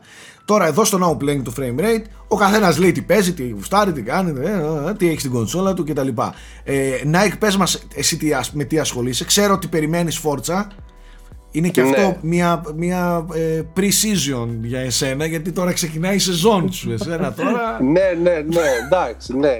Ε, σήμερα ανέβηκε το video review του Metroid. δεν πρόλαβα να το δω γιατί πριν δύο ώρες ανέβηκε. Είδα το μισό, απλά το έχω τελειώσει κι εγώ. Ε, θα προσπαθήσω να μην ε, πω πράγματα που είχατε πει εσείς. Απλά θα πω, ε, εμένα μ' άρεσε πάρα πολύ. Ε, μ' άρεσε το ότι ε, τα, τις δυνατότητες δεν τις έδωσε με την κλασική σειρά που συνηθίσαμε να τις δίνει. Ε, πέρα από τα Emmy που ήταν boss fights, είχαμε και πολύ ωραία και δυνατά boss, boss fights, fights, κλασικά. Ε, μ' άρεσε η δυσκολία του. Είναι δύσκολο. Είναι απαιτητικό. Πέρα από τα one hit kill τον Emmy, γενικά και τον boss fight μέχρι να μάθεις τις κινήσεις του, θα πεθάνεις δύο-τρεις φορές, θα φας wipes. Ε, ήταν απαιτητικό, ήσουν συνέχεια π.χ. στη τσίτα. Ε, και εντάξει, ως φαν των Metroid, ε, ίσως είναι και το. Σίγουρα είναι το δεύτερο αγαπημένο μου 2D Metroid μετά το Super Metroid. Ε, κυρίως για όλο το lore που, που έδωσε στη σειρά και πώς π.χ.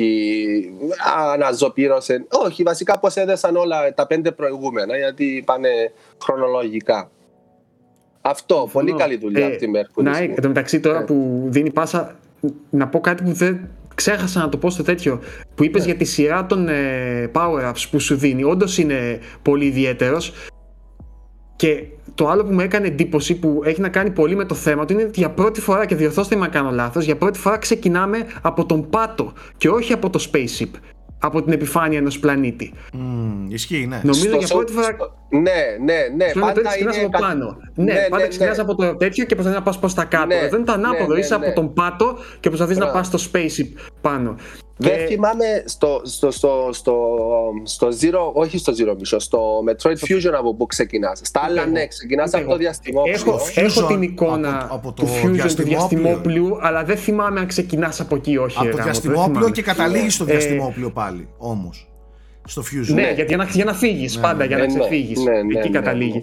Και το, το δεύτερο που ήθελα να πω έτσι πολύ γρήγορα είναι ότι για, που είπες για τη δυσκολία. Το παιχνίδι ε, έχει το ολοκληρωμένο τέλος του αν το κάνεις κάτω από 4 ώρες. Ε, το ξέρετε. Δηλαδή ουσιαστικά σου δίνει ένα έξτρα cutscene, ας πούμε, κάπως έτσι.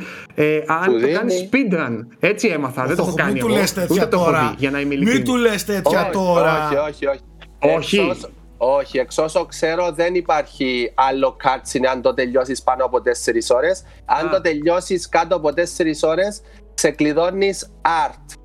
Α, ok, ok, μπορεί αυτό να μπερδεύτηκα. Έχει, έχει, έχει, έχει, ναι, έχει νομίζω έχει 7-8 κάρτες αν το τελειώσει στο normal κάτω από 7, κάτω από 4 στο hard, κάτω από 7, κάτω από 4 Μην τον θέλω να πω ότι είναι τώρα. σχεδιασμένο για speed running, έτσι, είναι στο πίσω ναι, μέρος του μυαλού ναι, του, ναι, το έχουν. Το ανέφερες και στο κύμα, στο review αυτό. Ε; Το ανέφερε, ο Γιώργος λέω, το ανέφερε και στο review ότι υπάρχουν οι μηχανισμοί ναι, ναι, που απλά... σμπρώχνουν ναι. πολύ το speedrunning. Ναι. Ε, ναι, ε, απλά η, η Mercury Steam δείχνει, δείχνει ότι ε, με, με κάποιες λεπτομέρειες ότι όντως αγαπά το franchise και το έχει μελετήσει γιατί υπάρχουν στο speedrunning υπάρχουν τρόποι να σπάσεις το sequence, το power-ups και δεν είναι από exploits. Τα έχει φτιάξει ναι. έτσι η Mercury Steam και επίσης και άλλοι τρόποι να εξολοθρεύσει κάποια bosses.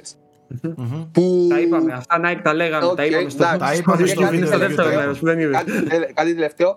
Μ' αρέσανε και πάρα πολύ οι στολές. Α, σ' αρέσανε. Εμείς δεν είμαστε πολύ φαν. Δεν- να Εμένα ξέρεις. μ' αρέσανε. Εγώ δηλαδή δεν ήμουν πολύ φαν. Εμένα μ' Κοίταξε, οι αρέσανε στολές πολύ. ήταν ωραίες. Ωραία. ε, Και- το- ο- ο- τα χρώματα δεν τέριαζαν ναι. και το κάναν λίγο Α, τσίρκο. Εντάξει. Σαν στολέ μια χαρά Ναι. ήταν. Λοιπόν, τι άλλο; Ε, ναι, μετά, επειδή δεν το είχαμε πει, αλλά είναι αγαπημένο όλων μας και τώρα τελευταίω βγήκε το Alan Wake Remastered. Επιτέλους βγήκε και σε κονσόλα της Sony. Και όσοι, το, όσοι δεν το παίξατε, να το παίξετε, να το τιμήσετε.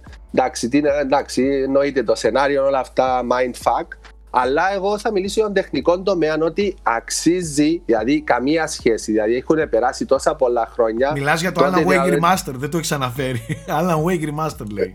Remaster, ναι, α- ναι, Alan Wake Remaster ε, είναι, έχουν κάνει πολύ καλή δουλειά. Δηλαδή τότε παίζαμε σε 576i νομίζω ήταν η ανάλυση. Ενώ τώρα ε, και τα μοντέλα είναι ξαναδουλεμένα, αλλά γενικά η ατμόσφαιρα, οι σκιές, το φως, οι αντανακλάσεις, όλα αυτά είναι πολύ καλό και έχει και ένα μικρό τυράκι για κάποιους που το έχουν παίξει. Σε κάποια σημεία υπάρχουν QR codes μέσα στο παιχνίδι, τρία, που τα σκανάρεις και είναι σαν φάση μικρές εκπομπές όπως ήταν στο DLC του Control Αχα. π.χ. Και είναι Να ολοκληρωμένο πακέτο και με τα δύο DLCs που είναι πολύ σημαντικά για το σενάριο. Να πούμε ότι Και το το Alan Ωραία Wake. τα DLCs. Ναι. Ε, και τώρα αυτή τη στιγμή παίζω το νέο Deus Ex. Περίμενε πριν της, πάω στο ε, νέο De- Deus Ex. Να πούμε, λέω για το Alan Wake Remastered ότι θα, θα έχει παρουσία στο επόμενο New Game Plus από τον Κούλι που ανέλαβε να μας μιλήσει και θα μας μιλήσει αναλυτικά. Δεν το περνάμε και το ξεπετάμε έτσι, ούτε το Alan Wake, το οποίο, παιδιά, γιατί βλέπω κανένα δυο σχόλια κάτω, πότε θα μιλήσετε, ε, δεν θα μιλήσετε και το Alan Wake, παιδιά, ε, δεν ξέρετε σε ποιους fans του Alan Wake μιλάτε αφήστε το θα, θα έχει και το Alan Wake τη, τη δέουσα προσοχή σε, ε, σε ειδικό section στο New Game Plus στην εκπομπή την καινούρια Nike, κάτι για Deus Ex έλεγες Ναι, το νέο Deus Ex τη- του Studio Montreal, το, Α. το Marvel OK. Guardians of the Galaxy. ναι, ναι, θα ήθελες, θα, Ε, θα ήθελες, πολύ θα Κοίταξε, ήθελες εγώ, εγώ θα πω, εγώ δεν είμαι φανατικός Μαρβελάκιας, αλλά έχω δει τις δύο ταινίες. Είναι για αυτό που είναι, δηλαδή με, τις, με την πλάκα τους, με το action τους, με όλα αυτά, ε, μια χαρά τις απόλαυσα και το ίδιο ε, αντίστοιχα απολαμβάνω και το παιχνίδι. Έχει κάνει πολύ καλή δουλειά η, η Eidos Montreal. Είναι πολύ polished το παιχνίδι. Εγώ το παίζω στο PS5, τρέχει νεράκι 60 frames. Ε, είναι όπως είναι οι ταινίες, δηλαδή έχει τα, πέρα από φανταστικούς κόσμους, χλωρίδα, πανίδα, όλα αυτά ξέρεις το διάστημα υπάρχει και το κλασικό το, τα πειράγματα ε, περπατάς και ο ένας να πειράξει τον άλλον και εσύ ο είσαι αρχηγός. Είναι, παίζεις σαν Mass Effect. Έχεις επιλογές, κάποιες επιλογές παίζουν ρόλο στο, στην έκβαση της ιστορίας ποιος θα σε βοηθήσει, πότε, πού. Ε, ε, στο gameplay του είναι σαν έχει tactic μέσα γιατί μπορείς να ταυτόχρονα να δώσεις ε, και εντολές τους άλλους σου τους ε, συμπαίχτες να κάνουν ε, αυτοί τις ειδικές τους τις κινήσεις. Ε, ξέ, φέρνει λίγο σε όλα αλλά γενικά είναι πολύ καλό. Δηλαδή και μαρβελάκιας να μην είσαι αλλά να έχεις περάσει ωραία με τις ταινίες ε, είναι πολύ καλή δουλειά. Δηλαδή οι βαθμολογίες που, που μαζεύει και η κριτική είναι δικαιολογημένες είναι, είναι, ναι. Και αυτό σου είναι πω- αυτό που μας φοβίζει. Αυτό είναι που Α, μας φοβίζει. αυτό- Εάν τώρα δηλαδή, πώς θα γυρίσει η Eidos Montreal να φτιάξει ξανά Deus Ex, πόσο θα πουλήσει έναν Deus Ex, πόσο θα πουλήσει έναν Marvel. έδωσες, Guardian έδωσες την, of the- τέλεια, την τέλεια απάντηση γιατί είναι προβληματικό το να βγάζουν αυτές οι εταιρείες καλά Marvel παιχνίδια. Καταλαβες; Δεν ξέρω αν θα ξαναδείς από την Eidos Montreal Deus Ex εάν αυτό το πράγμα σκίσει σε βαθμολογίες και πωλήσεις. Αυτό είναι το δικό μου πρόβλημα. Καταλαβες; Γιατί Eidos Montreal είσαι. Μιλάμε για στούντιο από τα top της βιομηχανίας. Εντάξει; Που έχει δώσει από τα καλύτερα video games των τελευταίων χρόνων. Το πρώτο Deus Ex και το δεύτερο, αλλά ειδικά το πρώτο Deus Ex, ε, είναι από τα δεκάρια, τα διαμάντια τη, της δεκαετίας. Πώς θα ξαναεπιστρέψεις εσύ σε ένα Deus Ex ή ένα αντίστοιχο Deus Ex; Καταλαβες. Εκεί είναι η τέλεια απάντηση προς όλους αυτούς που λένε έλα σκάσε με το Marvel και τα λοιπά. Να βγάλει Και Marvel δε- παιχνίδια, αλλά θα δεν μου θα βγάλει και υπάρχει- Deus Ex. Θα σταματήσω να μιλάω όταν μου βγάλει Deus Ex. Εκεί θα πω, εντάξει παιδιά, πάρτε το Marvel σας, ευχαριστηθείτε το να είναι παιχνιδάρα, αλλά θα πάρω και εγώ το Deus Ex μου. Το καλό. Εάν όμως δεν πάρω ποτέ ξανά Deus Ex, ε, θα σας κυνηγήσω. Και η φάση δεν το ξεπέταξε. Δηλαδή έχει κάνει πάρα πολύ καλή δουλειά. Και είναι και μεγάλο, δεν είναι 5-10 ώρες. Δηλαδή, εγώ ήδη παίζω 12 ώρες και νομίζω είναι 20 Eidos σύνολο. Montreal είσαι. Απέναντι Σε Δεν ποιο γίνεται chapter αυτό. είσαι, Nike; Σε ποιο Είμαι chapter στο, είμαι στο 11. είσαι; Α, μαζί είμαστε. Εντάξει. Α, εσένα Ε, πώς σου φαίνεται; Α, δεν το ξέρω ότι παίζεις και εσύ. Ναι, εγώ θα κάνω και το review κιόλας. Και θα υπάρχει και αναλυτική μία αυτές τις μέρες παρουσίαση βγαίνει στο- το, στο ναι, New το Game frame Plus. rate θα είναι. Θα μιλήσω στο New Game Plus. Εγώ το μόνο που θέλω να πω είναι ότι είναι πολύ καλύτερο από ό,τι περίμενα. Είναι πολύ καλύτερο από ό,τι περίμενα. Με, έχει- με, με εξέπληξε δηλαδή πολύ ευχάριστα. Τώρα, από εκεί και πέρα, εντάξει, ο Nike είπε πάνω κάτω δύο πράγματα και εγώ ε, συμφωνώ μαζί του ότι είναι μια πολύ καλή έκπληξη. Είναι ένα πολύ καλό Guardians. Είναι μια καλή ιστορία Guardians of the Galaxy. Έχουν πετύχει τους χαρακτήρες. Δεν μοιάζουν σαν, overs, σαν- πολύ. ναι, δεν μοιάζουν σαν χαρακτήρες στο Lidl όπως που και που έμοιαζαν, έμοιαζε το Avengers, ας πούμε, στο, Καμία τη σχέση. Square. Ναι, τους έχουν πετύχει και με έχει εκπλήξει ότι σεναριακά ε, έχει πράγματα, δηλαδή έχει και φαντασία μέσα και είναι και πολύ ωραία δομημένο. Δηλαδή έχει πράγματα τα οποία τα, τα, τα φυτεύει στην αρχή και, συ- και μετά τα επανέρχονται πάρα πολύ όμορφα. Δηλαδή δεν είναι Μάλιστα. στημένο στο πόδι που λέμε. Έχει ωραία δομή, φαίνεται να έχει στηθεί από την αρχή με προγραμματισμό. Πολύ πολύ ωραία, μπράβο τους. Και Ε, lore. Και lore με τα collectibles που μετά μπορεί να συζητάς για αυτά Ναι, στο ναι. διαστημόπλαιο σου και σου λέει. Σωστό και η φάση με το διαστημόπλαιο θυμίζει όντως πολύ Mass Effect. Δηλαδή Ναι, πας, ναι, ναι. συζητάς με τους ε, τέτοιους, μαθαίνεις για την ιστορία τους. Ε, μπορεί να... Δεν έχει δυστυχώς όπως είχε το άλλο side quest που πας να κάνεις για την ιστορία Ναι. τους συγκεκριμένα κτλ. Τέλος πάντων, πολύ καλή περίπτωση, όντως. Ε, Αναλυτικότερα στο περισσότερα New στο Game New Plus. Game Plus. Ναι. Ε, να πω κι εγώ για ένα παιχνίδι που παίζω τώρα και αυτό θα υπάρξει, αλλά όχι από μένα, από πρόσωπο έκπληξη μάλλον να μας μιλήσει στο New Game Plus. δεν, ξέρω, εκείνη- δεν, δεν ξέρω πώς θα βγει, αλλά τέλος πάντων θα το προσπαθήσουμε. Ε, παίζω Diablo 2 Resurrection με τον, ε, με τον Στρατούλη διπλό. Σ- Παίζουμε στο Xbox. Θα μου πεις, είσαι παλαβός ρε, πώς θα παίξεις Diablo στο Xbox. Λοιπόν, πρώτα απ' όλα παίζεται τέλεια.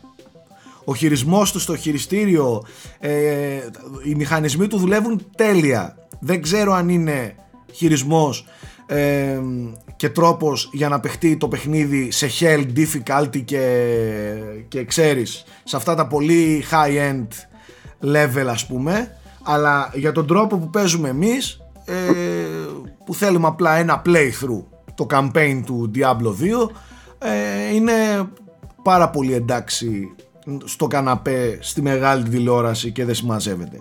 Ένα αυτό δεύτερο Πρώτα απ' όλα μιλάμε για ένα από τα καλύτερα βιντεοπαιχνίδια όλων των εποχών, ειδικά σ- στη, στο PC universe του πράγματος. Θεωρώ ότι είναι το καλύτερο Diablo. Έτσι, το Diablo 3 ήταν ένα παιχνίδι, ένα παιδικό πράγμα μπροστά στο Diablo 2. Ε, έχει γίνει εξαιρετική δουλειά, δεν έχει πειραχτεί τίποτα. Το μόνο που αλλάζει είναι η μηχανή γραφικών και λίγο έτσι τα εφέ των ήχων κτλ. Είναι ίδιο παιχνίδι σε τόσο ίδιο που μπορείς on the fly να αλλάζεις τη μηχανή ε, παλιά με καινούρια και τα λοιπά και το παιχνίδι παίζεται το ίδιο ομαλά και η δομή του ίδια ολόιδια ε, το drop in drop out το, του co-op του πράγματος είναι εξαιρετικό και αυτό. Γενικά πόσο τεράστια παιχνιδάρα ήταν το Diablo πόσο καινοτόμα ε, καινοτομικά πράγματα έφερε στη βιομηχανία με τα skill trees και όλα αυτά.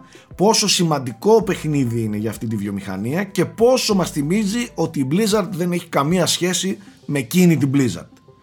Ε, αυτό είναι η, η πιο ε, η πιο στενάχωρη έτσι κατάληξη όλου αυτού. Ελπίζω το Diablo 4 να επαναφέρει λίγη από τη δόξα της παλιάς καλής ε, Blizzard ε, περισσότερα για το παιχνίδι, για τον Diablo, για έναν από τους μεγαλύτερους θρύλους του- των βιντεοπαιχνιδιών ε, στο New Game Plus, όχι από μένα ξαναλέω.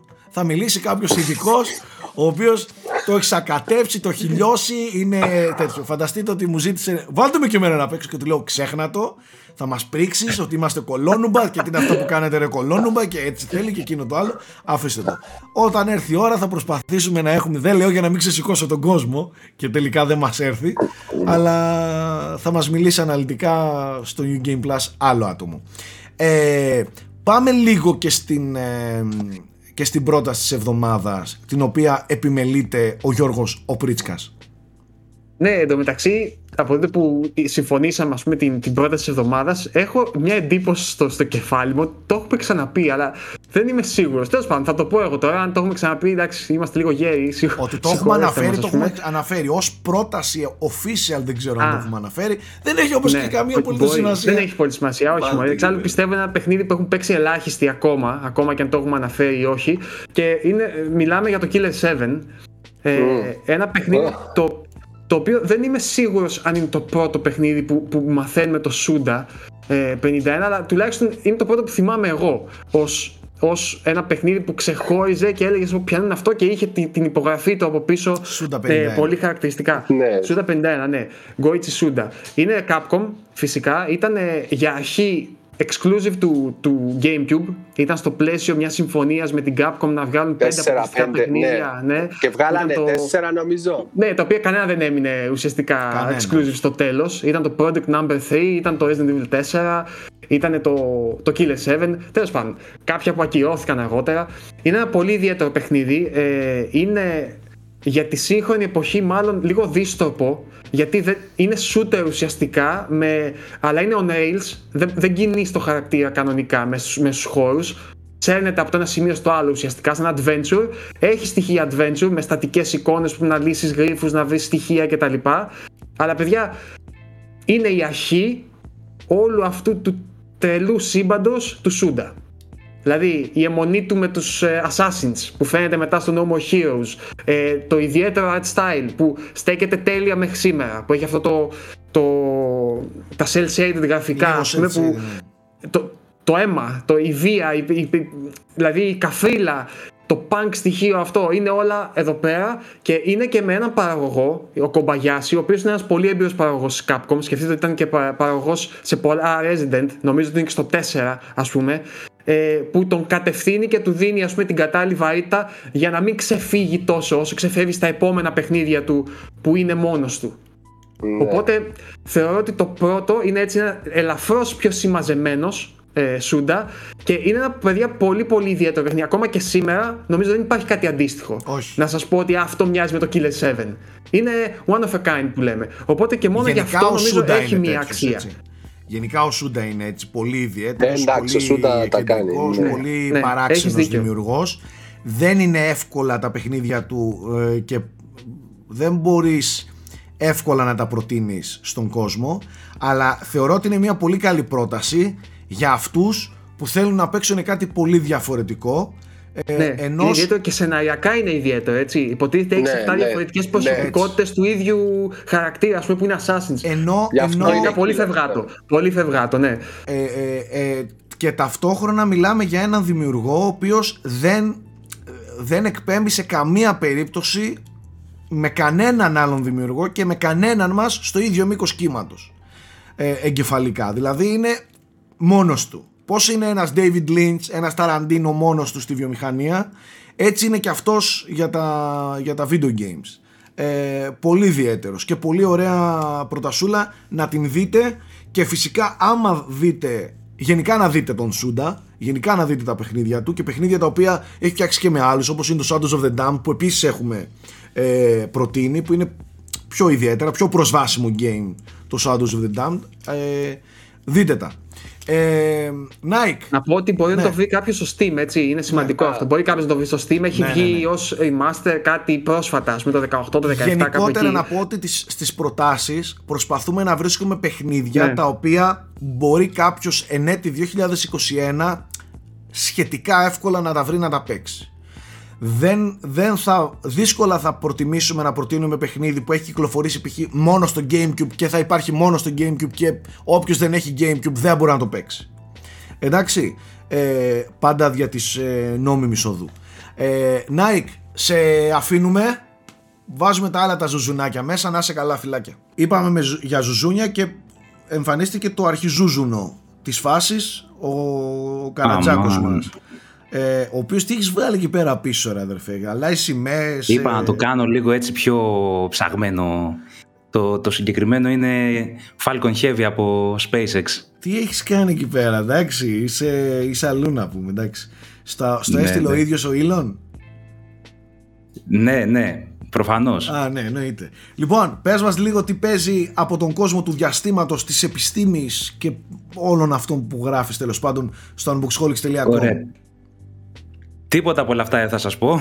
θα σας πάω στο facebook κατευθείαν. Ωραία, τέλεια. Γιατί είναι αυτό που μας έχει μονο, μονοπολίσει το ενδιαφέρον. Γιώργο θα σε ενδιαφέρει και σένα λογικά γιατί δεν πολύ ασχολείσαι με social, έτσι. Οπότε δεν πρέπει να ξέρεις τι γίνεται. Πού να ασχολείται, βρε, Αυτό το meta λες τώρα, έτσι, για το meta. Το οποίο δεν γίνεται να μην το πάει είδηση, εντάξει, είναι παντού. Ε, πες εσύ, πες και θα πω μετά τα λίγα που είδα. Το Facebook αλλάζει ονομασία. Ε, μιλάμε για την εταιρεία, όχι για την εφαρμογή, έτσι. Η εφαρμογή Facebook θα παραμείνει ως Facebook. Η εταιρεία Facebook γίνεται Meta. Ε, κάτω, όπως είχε γίνει με την Google, ας πούμε, που έγινε Alphabet και από κάτω είχε όλα τα τμήματα, τα τμήματα της Google, έτσι γίνεται και με το Facebook. Η Meta λοιπόν η εταιρεία θα έχει από κάτω της το Facebook, το Instagram, το Messenger, το WhatsApp, την Oculus, ό,τι είχε ως τώρα. Ε, τώρα, ε, το Meta σαν όνομα ε, θέλει να δείξει το επόμενο βήμα της εταιρείας για την επόμενη γενιά των social media πλατφορμών, θέλει να φέρει την επανάσταση. Ο Zuckerberg το πιστεύει πάρα πολύ αυτό και βασίζεται, ε, να θέλει να φέρει το Metaverse για το οποίο θα επενδύσει μόνο το 2021 10 δισεκατομμύρια δολάρια. Τι είναι το Metaverse, Γιώργο; Το Metaverse είναι, όπως λέει ο Zuckerberg, η επόμενη γενιά των ε, social media. Είναι μια πλατφόρμα εικονικής και επαυξημένης πραγματικότητας, η οποία εκεί θα βρισκόμαστε πλέον. Σκέψου ε, Ready Player One του, ε, την ταινία, όπου Περίπου δηλαδή, όπου όλοι όσοι δουλεύουν, παίζουν, αράζουν με τους φίλους τους και αυτά θα έχουν avatars και θα συχνάζουν σε μια εικονική πλατφόρμα, σε έναν εικονικό χώρο για να μιλάνε, να συνεργάζονται, να κάνουν τα μαθήματά τους, ό,τι μπορεί να κάνει ο καθένας τέλος πάντων. Αυτό θεωρεί πως θα είναι το μέλλον των social media, ότι θα φύγουμε από την οθόνη και θέλει φυσικά να είναι ο πρώτος που θα, θα το κάνει αυτό. Σαν ιδέα πώς σου φαίνεται καταρχάς; Ε, ε, Καταρχάς, θα σου πω αυτό που διάβασα στο Twitter κάπου και το βρήκα πάρα πολύ σωστό. Ας πούμε, από το όνομα μέχρι την παρουσίαση και την ιδέα γενικότερα, από αυτά που είδα δηλαδή, είναι σαν ο Ζάκερμπεργκ να διάβασε, ξέρω εγώ, τέσσερα βιβλία επιστημονικής φαντασίας και όλο αυτό το διστοπικό μέλλον που παρουσιάζουν, αυτός να το πήρε ως κάτι πολύ ευχάριστο και καλό, ας πούμε, και, και σωστό να το, να το αναπαράγουμε. Είναι πολύ μεγάλη κουβέντα τέλος πάντων και νομίζω ότι Ήδη έχουμε ξεφύγει από το θέμα. Πήγαινε μας σε κανένα άλλο έτσι πιο ευχάριστο. Τέλος ανθρωπότητας, ναι, ναι. πλανήτες, Τώρα που είσαι λίγο τσιτωμένος από το Facebook, να σε πάω στα Windows 11, τα οποία έγιναν διαθέσιμα. τα οποία έγιναν διαθέσιμα σε πολύ περισσότερους χρήστες. Ε, αυτή την εβδομάδα που πέρασε πρέπει να ήρθε η ειδοποίηση σε αρκετούς. Ε, ήρθε και σε μένα, ας πούμε. Και ε, θα το αφήσω εκεί Τώρα για τα προβλήματα που υπάρχουν στις αναβαθμίσεις, εσύ ξέρεις καλύτερα. Εσύ ήσουν από του τυχερού, βέβαια, που το έβαλες κατευθείαν με ένα ISO και ξεμπέρδεψες. Ναι. Αλλά στις αναβαθμίσεις μπορείς να τα πεις καλύτερα από μένα τι γίνεται. Κοιτάξτε, το, τα, τα Windows 11 υποτίθεται, ξαναλέω υποτίθεται, ε, φέρνουν μια επανάσταση στον τρόπο που διαχειρίζεται την ασφάλεια του λειτουργικό σύστημα ε, επειδή η, η ασφάλεια δεν είναι πάντα θέμα μόνο software αλλά είναι και hardware η Microsoft έθεσε ως νέους όρους να, να αλλάξουν κάποια πράγματα και στο hardware. Γι' αυτό και πάρα πολλοί άνθρωποι συναντάτε καθημερινά που πάτε να βάλετε το PC Health check και τα λοιπά μηνύματα του τύπου πρέπει να έχετε secure boot ε, TMP ανοιχτό το 2 και τα λοιπά δεν πρέπει να είναι enabled και και και ε, αυτό εν μέρει στέκει έτσι πολλές motherboard, πολλές hardware εταιρείες κάναν ό,τι γουστάρανε στο θέμα hardware. Αφήνανε παραθυράκια, αφήνανε να φεύγουν πολλά. Ε, η, η, η καχύποπτη πλευρά του πράγματος είναι ότι θέλει και λίγο να αναπτερώσει ξανά λίγο τις πωλήσεις, να ανανεωθεί λίγο η αγορά με τον κορονοϊό και τα chip shortages όλα έχουν ε, πώς να το πω τώρα έχουν μείνει λίγο πίσω, έχουν μπλοκαριστεί κτλ. Πάμε λίγο να ανανεώσουμε την αγορά με καινούριους CPU, ε, με καινούριες motherboard και και και και και. Εδώ εχθές το πρόβλημα που είχαμε με τον Γιώργο δεν ήταν ούτε στη CPU ούτε στη motherboard, ήταν στην κάρτα γραφικών. Δηλαδή η κάρτα γραφικών δεν σήκωνε τα Windows 11 για το PC του Alex επειδή ήταν μια παλιά της AMD ε, Radeon σειράς. Ε, Τέλος πάντων. Αλλά η πραγματικότητα λέει ότι για το χρήστη είναι πολύ δύσκολο αυτό το πράγμα έτσι και έχει προβλήματα. Αν δεν σου έρθει δηλαδή αναβάθμιση ότι είσαι OK, μπορείς να την κάνεις, το να κάτσεις να βρεις κάποιος που δεν γνωρίζει Όχι. τι είναι το TPM2, πώς να το φτιάξει, το Secure Boot, να, αυτό με το format που είπε Σάκη με, με τους δίσκους UEFI και είναι βουνό UEFI ε, ναι είναι βουνό και γι' αυτό μάντεψε δεν θα το κάνουν και θα πάνε απευθείας να αγοράσουν ένα νέο hardware καταλαβες Μάλλον γιατί, θα αναγκαστούν. Γιατί στην πραγματικότητα τα Windows 11 είναι σκυλιά που γαυγίζουν αλλά δεν δαγκώνουν. Δηλαδή σηκώνονται από πισιά τα οποία όντως και καλά δεν υποστηρίζονται. Έτσι. Ναι, τα λέω πισιά, μην γελάτε. Ε,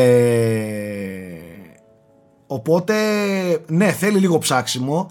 Πριν, εγώ το μόνο που θα πω είναι πριν ε, ψαχτείτε να αγοράσετε νέο hardware, ψαχτείτε αν όντως μπορεί να ενεργοποιηθεί η λειτουργία και το πράσινο φως ρε παιδί μου για τα Windows 11 στο PC σας. Τις περισσότερες φορές είναι 5 κλικς στο πληκτρολόγιο μέσα από τα BIOS που είναι πολύ απλά πράγματα. Εάν θέλετε να κάνω κάποιο βιντεάκι κάποια στιγμή, να σας δείξω δύο-τρία πράγματα πώς... Ναι, θέλουμε, ευχαριστώ. Πόσο εύκολα είναι να ενεργοποιήσετε ένα secure boot ή ένα TPM και τα, TMP και τα λοιπά, ε, ίσως και το κάνω. Ναι, Σάκη, γιατί τα δύο-τρία κλικ στα δικά μου τα είδες που κατέληξε η κατάσταση. Ναι, ναι, το είδα. Με... Έσβησε το PC και δεν άνοιγε. Κυριολεκτικά. Ακριβώς. Δεν κάνω πλάκα. Ο Καρατζάς μπήκε στα BIOS και έκανε ένα PC να μην ανοίγει καν. Μαύρη οθόνη, τίποτα. Μαύρη οθόνη, νεκρά όλα. Μόνο ο Καρατζά μπορεί να το κάνει αυτό και φυσικά και άλλοι. Τέλος πάντων, ε, πάντως, σαν λειτουργικό, για να πω έτσι για εντάχει την άποψή μου, δεν είναι κακό. Έχει ακόμα πολλές ελλείψεις. Έχει bugs. Έχει θεματάκια. Θεωρώ ότι η βάση του, του λειτουργικού είναι καλή και ότι ε, με ένα επόμενο πολύ μεγάλο update που υποτίθεται ετοιμάζεται πιστεύω ότι θα έχουμε μια ακόμα καλύτερη εικόνα. Δεν προτείνω να βιαστείτε να τα βάλετε τώρα, ειδικά αν κάνετε δουλειά σε αυτό το μηχάνημα. Εάν είναι ένα PC στο σπίτι σας που παίζετε και κανένα παιχνιδάκι, ε, βάλτε τα. Βάλτε τα να γουστάρετε, ρε παιδί μου, να δείτε όλα αυτά. Ε, να είστε και λίγο in μέσα στα κόλπα. Αλλά αν κάνετε δουλειά, για παράδειγμα, το PC του stream, εγώ δεν το έχω βάλει Windows 11 ακόμα. Μπορεί να το βάλω σε 6 μήνες, ένα χρόνο και βλέπουμε. Επειδή στριμάρει και κάνει δουλειά. Έτσι. Τη μέδουσα που οκ, παίζω κανένα παιχνίδι, κάνω κανένα μοντάζ μόνος μου και τέτοια ας πούμε. Ε, αυτό τα έχω δοκιμάσει, ναι. Λοιπόν, Άλεξ, αυτά. Σε ευχαριστούμε. Πάμε movie section.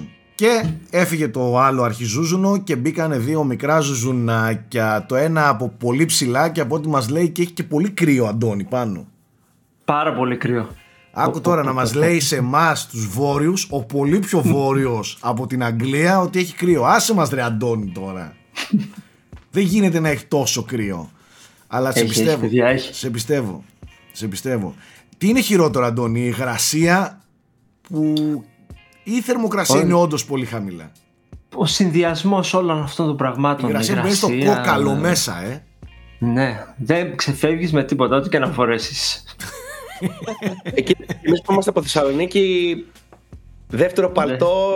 Γενικά, Άσε τρυπάτα βρε κόκαλα κουλή. Η- Κουλή. η γάτα. Έρχομαι Θεσσαλονίκη μια ζωή με μπουφάν και μια ζωή το μετανιώνω. Η Θεσσαλονίκη δεν έχει κρύο. Ξεχάστε το. Δεν, έχει, δεν είναι κρύο, η Έχει υγρασία υγρασία, είναι. αλλά Το ναι, θέμα, κρύο, το κρύο ξέρεις. δεν έχει Θεσσαλονίκη. Μια ζωή εγώ ζεσταίνομαι στη Θεσσαλονίκη. Ναι, αλλά έχει υγρασία και πεθαίνεις με την υγρασία. Πεθαίνεις. Εντάξει, οκ, το δέχομαι. Και κούλης λοιπόν από τη Θεσσαλονίκη με την υγρασία της. Και καλά κάνει στην τελική. και άμα δεν κουστάρει, θα πας αλλού, αδερφέ. Μέχρι εδώ φτάνουμε. Λοιπόν, Μόνο εδώ, μόνο εδώ, Θεσσαλονίκη. Ε, πώς θέλετε να ξεκινήσουμε, από πού θέλετε να ξεκινήσουμε; Θέλετε να ξεκινήσουμε από Τέσσερα την... ε, γράμματα. Όχι, όχι, θα το πάμε. Ξέρω τι λες εσύ. Θέλεις να μιλήσουμε για τον Dune εσύ. Θέλεις να με τριγκεράρεις, να αρχίσω να μιλάω για τον Dune, να εκτεθώ εγώ. Ε, θα εκτεθώ όμως. Εκτέθηκα πρώτος. Εκτέθηκα πρώτος με το review, φίλε. Ναι, ναι, Όπα. συμφωνώ, συμφωνώ, συμφωνώ. Λοιπόν, Εκτέθηκα πρώτος. Έβαλα το κεφάλι μου μπροστά. Συμφωνώ. Λοιπόν, ε, ας μιλήσουμε λίγο για το αν έχουμε κάποια επικαιρότητα έτσι στα νέα αγαπητέ κούλι. Ε, από επικαιρότητα είχαμε ένα πολύ πολύ ε, δυνατό αλλά και παράξενο ταυτόχρονα τρέιλερ του Lightyear που Lightyear είναι η ε, prequel Γιώργος σωστά prequel δεν είναι; Prequel Συγγνώμη υποτίθεται λίγο, ε, ε, αν έχω καταλάβει σωστά, αυτό που βλέπουμε είναι και καλά η, Η ταινία, γέννηση. η ταινία που βλέπει ο Άντι στον κόσμο του Toy Story και από το οποίο προέρχονται τα παιχνίδια. Αυτό έχω καταλάβει εγώ. Έχω καταλάβει λάθος.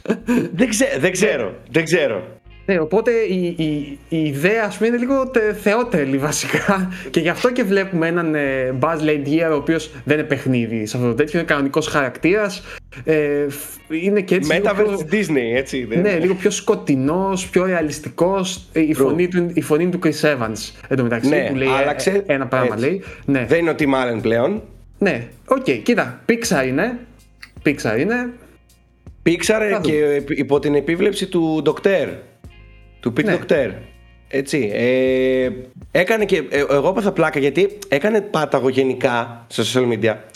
Ε, έκανε ρεκόρ προβολών για animated ταινία της Pixar σε, σε διάστημα 24 ώρων, κάτι 83 εκατομμύρια views, ξέρω εγώ.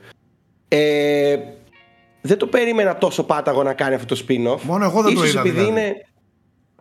Πώς, Άκη, δεν σ' Μόνο άκουσα; εγώ δεν το είδα τελικά. Ναι, δεν το είδες μάλλον. Δεν το είδα. Α, δεν το αξίζει. Γιατί Καλά, εννοείται θα το δω. είναι Γουστάρω μια εγώ πο- γενικά. πολύ προσγειωμένη ε, version του, Li- του Buzz Lightyear. Γενικά Δηλαδή, γουστάρω φάνηκε, Pixar και πόσο μάλλον το συγκεκριμένο franchise. Μ' αρέσει. φάνηκε κάτι σε λίγο Interstellar, κάτι ξέρεις, vibes. Ναι. Έχει- vibes έχει- λίγο. Περνάει Ε, μέσα από τον ήλιο, ας πούμε, και δεν ξέρω κάτι. Οκ. Ο χρόνος Ναι, εκεί ναι, επηρεάζεται, ναι, ναι, γίνεται ναι. ένας χαμός. Τέλος πάντων, πλάκα θα έχει. Μ' αρέσει να δω έτσι ένα. Να θυμίσουμε ότι το τελευταίο science fiction της Pixar είναι το, το Wall-E, το οποίο ήταν εκπληκτικό, έτσι, ένα αριστούργημα. Οπότε, Αριστούργημος. οκ. Αριστούργημα. Μοντέρνο Για να αριστούργημα έτσι. Ε, και έρχεται, να πούμε ότι έρχεται τον ε, Ιούνιο του 22 η ταινία, έτσι. Ναι. Δηλαδή δεν θα αργήσει και πάρα πολύ. Καλοκαιράκι με Lightyear. Και πριν, να πούμε επίσης και ένα ακόμα νέο που έσκασε μέχρι- πριν από λίγο τώρα, πριν μπούμε κυριολεκτικά, φρέσκο φρέσκο. Για ρίξτε το. Έτσι. Ε, Boba Fett, The Book of Boba Fett, παίχτηκε τρέιλερ καινούριο, το πρώτο βασικά το τρέιλερ Ω. της ε, σειράς. Γουστάρω πολύ Έτσι Boba Fett, είναι. φίλε. Πάρα πολύ. Boba Fett, Hardcore για τους Star Wars fans είναι ό,τι πιο hardcore ori- ε, από την original τριλογία υπάρχει και έχει δείξει το Star Wars. Ε, είναι η σειρά που επιστρέφει ο Τιμουέρα Μόιρισον στον ρόλο όπως τον είδαμε στη δεύτερη σεζόν του ε, Mandalorian. Ε, δυνατό τρελεράκι που είχε φα- ε, φάση λίγο Godfather. Ήρθα να κάνω business λέει στον υπόκοσμο και τέτοια. Ε, πολύ ενδιαφέρον το στυλάκι του spin-off με σκηνοθεσία Ροντρίγκε, Ρόμπερτ Ροντρίγκε, έτσι στα περισσότερα επεισόδια. Ναι, Γιώργο, ναι, Γιώργο. Ε, και έρχεται στις 29 Δεκεμβρίου στο Disney Plus. Και ελπίζουμε από το 22 να το δούμε και στα μέρη μας στο Disney Plus. Να το Μάλιστα. δούμε. Ε, έχει Ωραία. πει ότι θα έρθει Καλό προς αυτό. τα, προς τα εδώ, ναι. Ωραία. Ε, Πρωτού πάμε έτσι στα βαριά χαρτιά, θέλεις να μας πεις λίγο κούλι στα γρήγορα και για το Venom 2, το οποίο πήγε αρκετά καλά εμπορικά από ό,τι βλέπω. Στα πολύ γρήγορα, Είναι- ναι.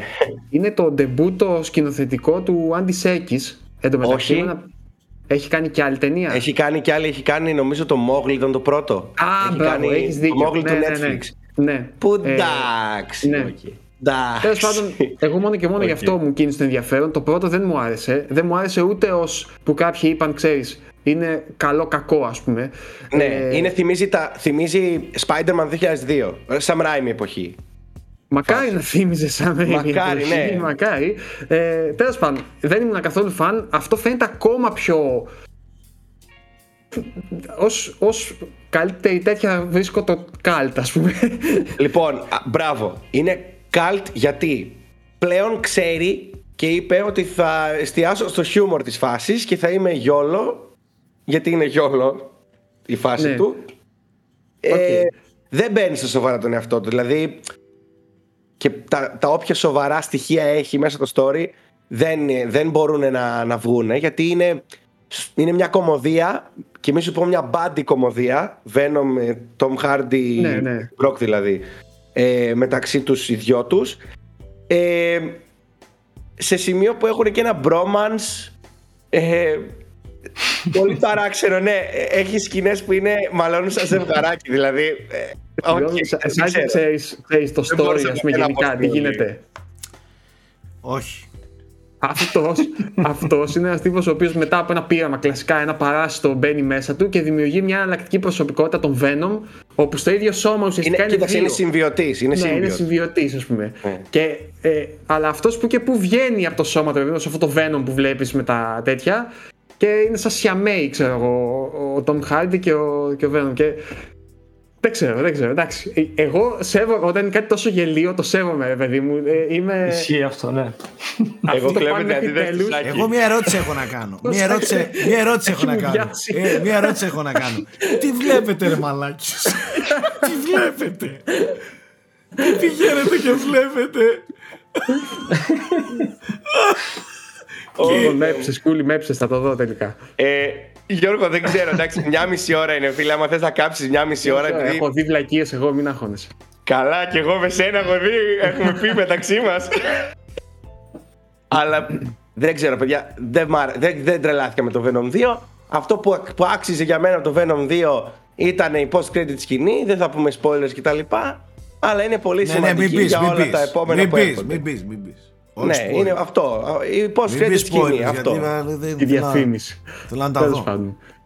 Ε, Αντώνη, πες μας λίγο και για το Army of Thieves που βγήκε τώρα στο Netflix ε, και είναι αν δεν κάνω λάθος prequel ε, του... Είναι, ναι, είναι το prequel του Army of the Dead. Ναι. Ε, σε ε, π- σενάριο πάλι Zack Snyder με. Zack, ε, ναι, σενάριο του Zack Snyder είναι και, και, και οι δύο ταινίες. Ε, εντάξει. Τι να πω, ναι, εστιάζεις στον ε, Ludwig ε, Dieter, κάπως έτσι λέγεται το. Dieter, Dieter. ο- Di- ναι, Dieter, Dieter, ναι. ο κλεφτάκος εκεί ο τέτοιο. Εντάξει, έχει μια κλασική heist, ξέρεις, movie. που- Heist movie, okay. Είναι τουλάχιστον Ναι. διασκεδαστική, ξέρω εγώ, ας πούμε, για να περάσει ένα βράδυ έτσι... Είναι αυτό.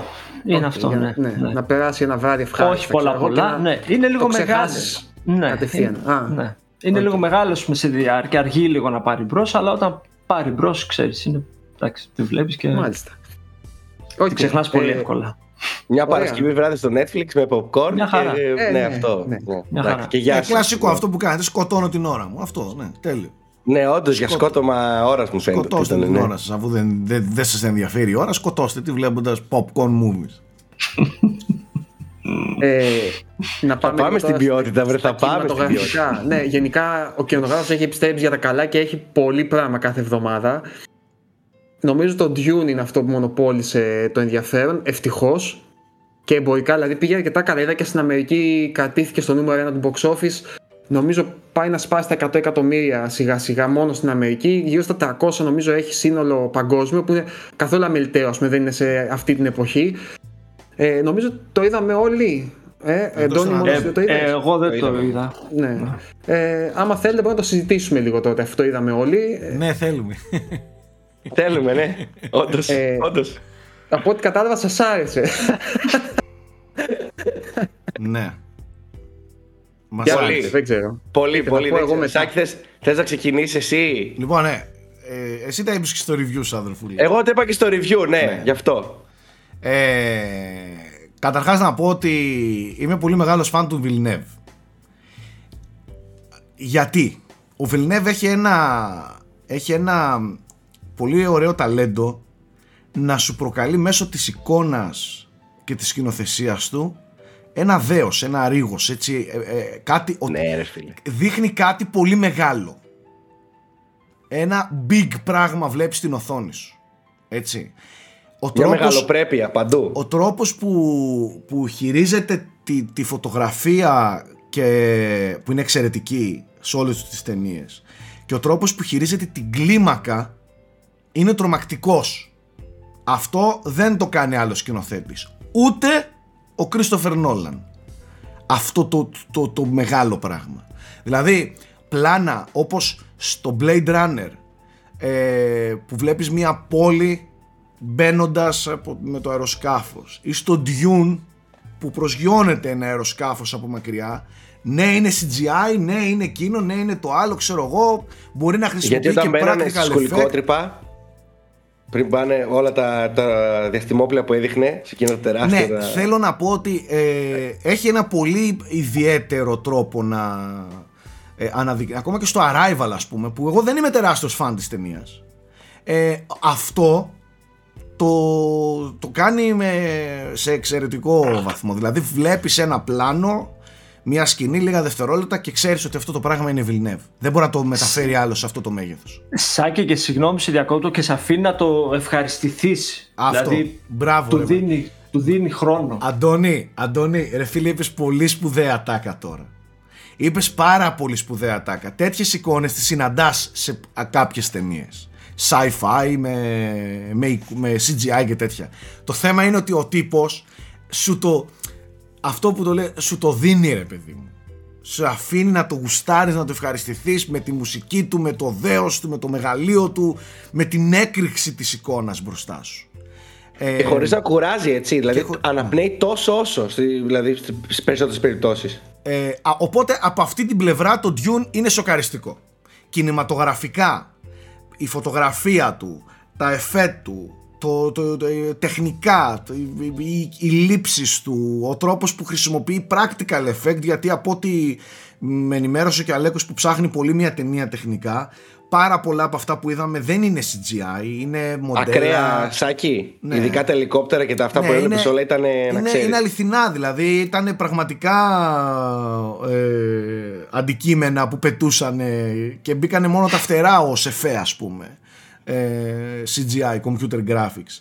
Τέλος πάντων, από αυτή την πλευρά η ταινία είναι πραγματικά αριστουργηματική και δεν νομίζω ότι μπορεί να την ε, αμφισβητήσει κανείς αυτή την πλευρά της ταινίας από η χρωματική της παλέτα, η σοβαρότητα της εικόνας της, ούτε σαχλαμάρες ε, ε, οπτικά, ούτε τίποτα. Όλα μετρημένα, όλα ζυγισμένα, όλα χειρουργικά τοποθετημένα στην εικόνα. Τα πλάνα του, οι, οι γωνίες του, όλα είναι φανταστικά. Η συμμετρία στην εικόνα, δεν υπάρχει αυτό, δεν, δεν είναι, είναι δέος. Είναι, μπαίνει στο πάνθεον με τη μία αυτών των ταινιών, το Dune. Ε, εγώ εστιάζω Αχι, να, κάνω, να ναι. κάνω μια παρένθεση να πούμε ναι, τον, ναι. τον φωτογράφο. Ναι. Ότι είναι ο Greg Fraser που, έχει κάνει το, που θα κάνει μάλλον το, ε, το Batman, έτσι. Το Batman το καινούριο, ναι. Το αυτό Batman που, με τον Robert Αυτό Pattinson, που κοροϊδεύατε και θα σας ξεφτυλίσει ε, αυτό εδώ που κοροϊδεύετε που τον Batson το λέτε φλωράκι φλωράκι που θα σας ξεφτυλίσει και θα βγάλει τον καλύτερο Batman που έχετε δει τέλος πάντων θα τα πούμε όταν έρθει η ώρα αυτά ε, επιστρέφω στο, σε αυτά που μου άρεσαν πάρα πολύ στον Dune. Ε, καταρχάς, δείτε τους χαρακτήρες και χωρίς spoilers. Χαρακτήρες ούτε σαχλοί, ούτε πλαστικοί, ούτε στημένοι, ούτε υπερβολικοί, ούτε τίποτα.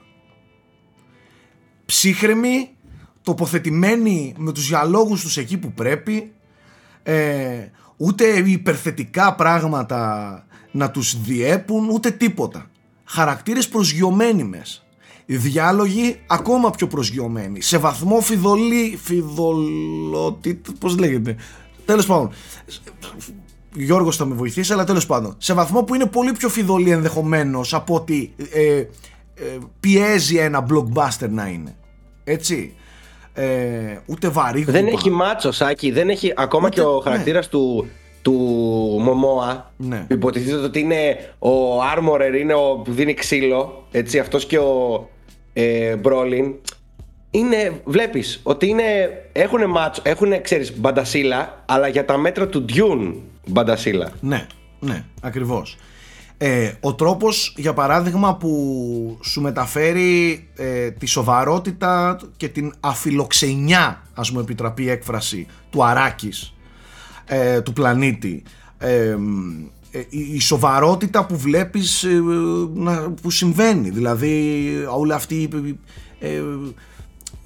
η νέα αποστολή ας Η πούμε. πολιτική των- αναταραχή που υπάρχει Ναι. γενικά στο γαλαξία είναι Ο- ο- παντού. ο- όλο αυτό βλέπεις δηλαδή δίπλα στο Star Wars που λατρεύουμε Star Wars αγαπάμε το Star Wars είναι τέρμα παιδικό μπροστά του ε, Ξεκάθαρα, δεν το συζητάμε. είναι καρτούν μπροστά στη σοβαρότητα αυτή ας πούμε ε, μια σοβαρότητα όπως ήταν στο Blade Runner ε, και ακόμα πιο, πιο βαριά και προσγειωμένα όλα ε, μου άρεσαν Κοίταξε, πάρα πολύ το μόνο που μπορεί, Σάκη, το μόνο που μπορεί να το κοντράρει στη σοβαρότητα είναι το Star Trek. Δηλαδή πολιτικά και τα λοιπά.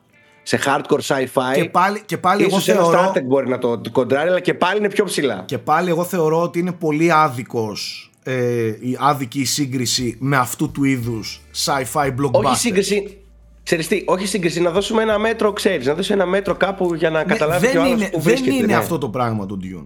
Δεν είναι αυτό το πράγμα το Dune. Δεν είναι αυτού του είδους το sci-fi το Dune. Ε, μου άρεσαν πολύ ερμηνείες. Ο μικρός, ο συγχωρέστε με δεν θυμάμαι το όνομά του, Τιμω, Τιμωτέ Σαλαμέ.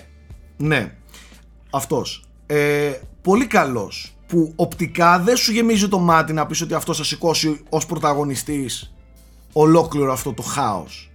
Κι όμως το καταφέρνει εξαιρετικά. Το υπόλοιπο cast όσο πρέπει. Χωρίς υπερβολές, χωρίς τίποτα. Ε, επίσης, Η μητέρα του επίσης τρομερή. φανταστική, Για μένα. φανταστική. Η Ferguson. Φανταστική, φανταστική. Ε, άκουσα από το στρατούλι, από κόσμο, ε, ε, έχουν να πούν τόσα καλά για την ταινία. Ε, λέει, ναι, αλλά δεν είδαμε πολύ την Αράγιας. Πώς λέγεται η, η κοπέλα. η- Ζεντάγια. Τζε- Ζεν- Ζεντάγια. Ζεντάγια. Ζεντάγια, ναι. ναι. ωραία. Έρχομαι να ρωτήσω εγώ, χωρίς να γνωρίζω τίποτα για την κοπέλα. Ποια είναι η Ζεντάγια, ρε μαλάκα, και θέλαμε επιγόντως να τη δούμε; Ποια είναι κάποια άριστη, άρρωστη, τεράστια ηθοποιός που μας απογοήτευσε που δεν έδωσε την ερμηνεία της; Ποια είναι η Ζεντάγια, ρε μαλάκες; Τη χρησιμοποίησαν πολύ σάκι στα, στο promotion. Δεν με νοιάζει, μάλλον. δεν με νοιάζει. Ποια είναι η Ζεντάγια.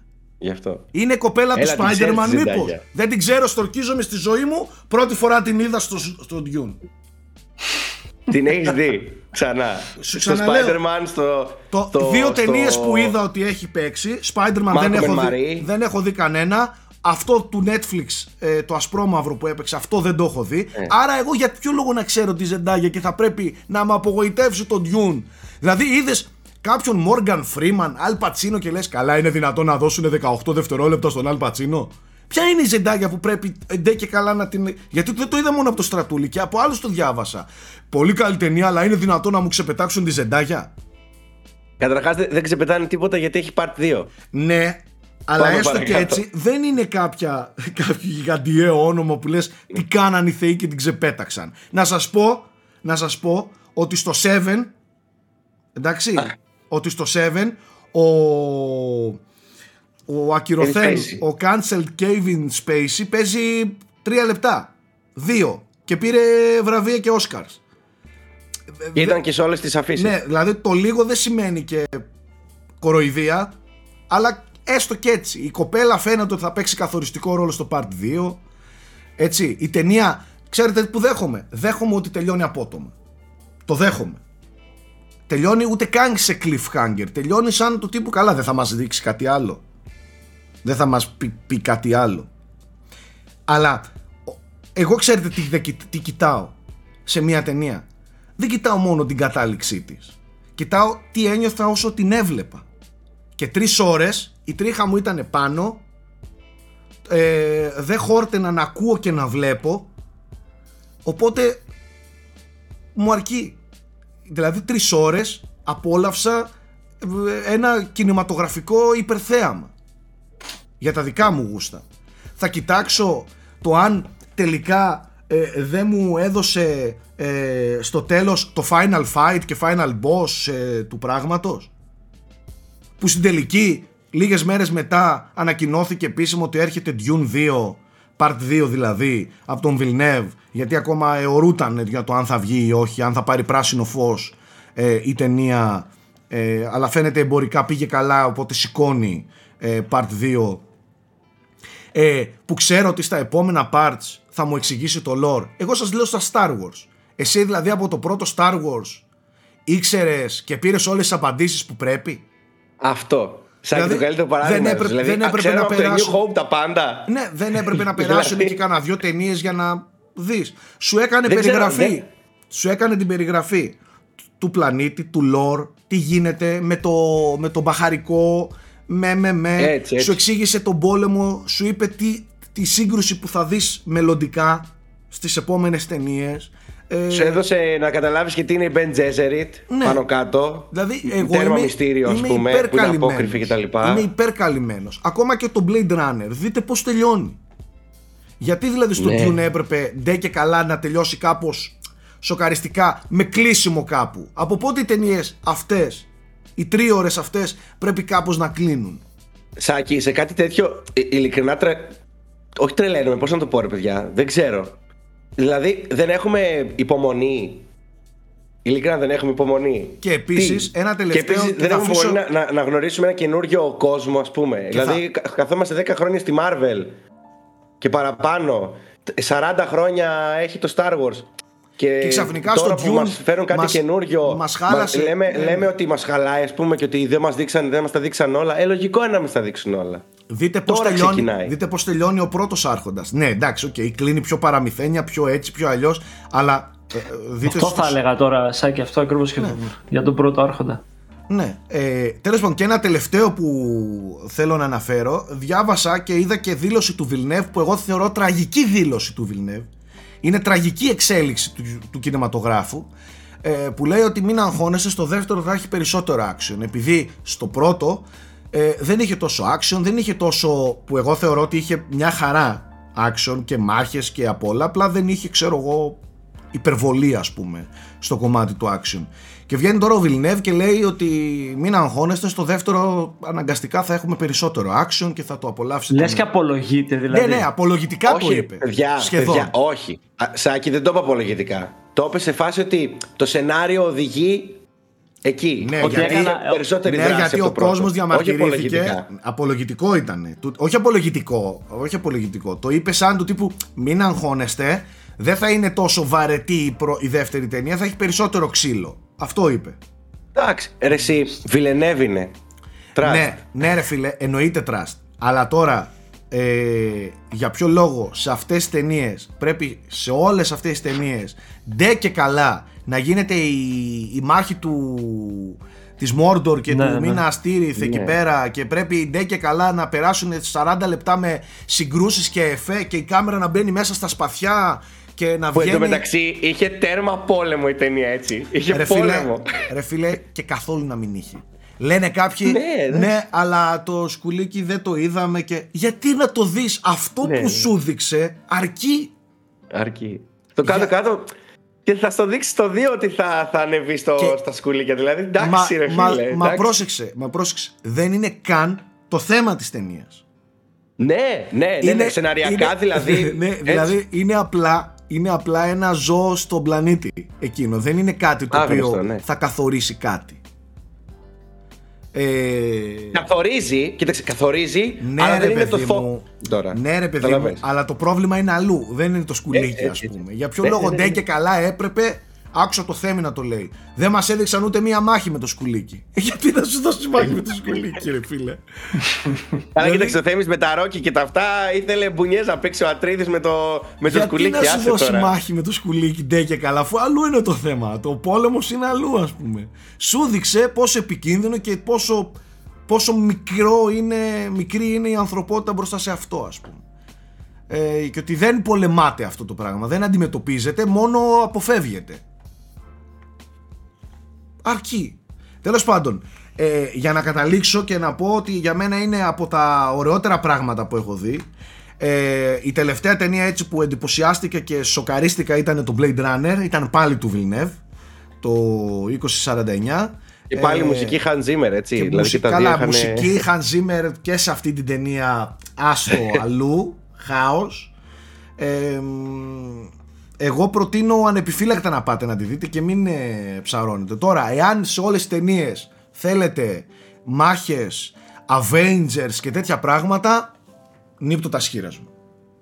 Νύπτω τα σχήρας μου. Αν θέλετε όλες τις ταινίες να είναι Avengers, ε, τότε να μην πάτε να πληρώσετε για τον Dune. Αλλιώς να πάτε. επιγόντως τρέχοντας. Ότι χρειαζόμαστε και αυτά τα blockbuster που δεν είναι το γνήσιο, το blockbuster με ντε και καλά μάχη, ντε και καλά ε, κατάληξη με final boss και ένα κακό που πρέπει οπωσδήποτε να εξοντωθεί στο τέλος. Ε, True. όλα αυτά τα χρειαζόμαστε. Σε αυτό, αυτό, το, αυτό το blockbuster, αυτό το sci-fi το χρειαζόμαστε. Αυτό θέλω με να πω. περισσότερο εταιρι... ο- οτερισμό, ξέρω εγώ έτσι μέσα. Ναι, ρε έτσι, παιδί τύπου. μου. Ναι, ακριβώς αυτό. Το χρειαζόμαστε. Εγώ δεν είπα να ακυρώσουμε όλα τα άλλα. Κάναμε και προηγουμένως μια κουβέντα, Αντώνη, στα video games σχετικά με τη Marvel. Ε, εγώ δεν σου είπα να ακυρωθούν τα Avengers για να έχω Dune.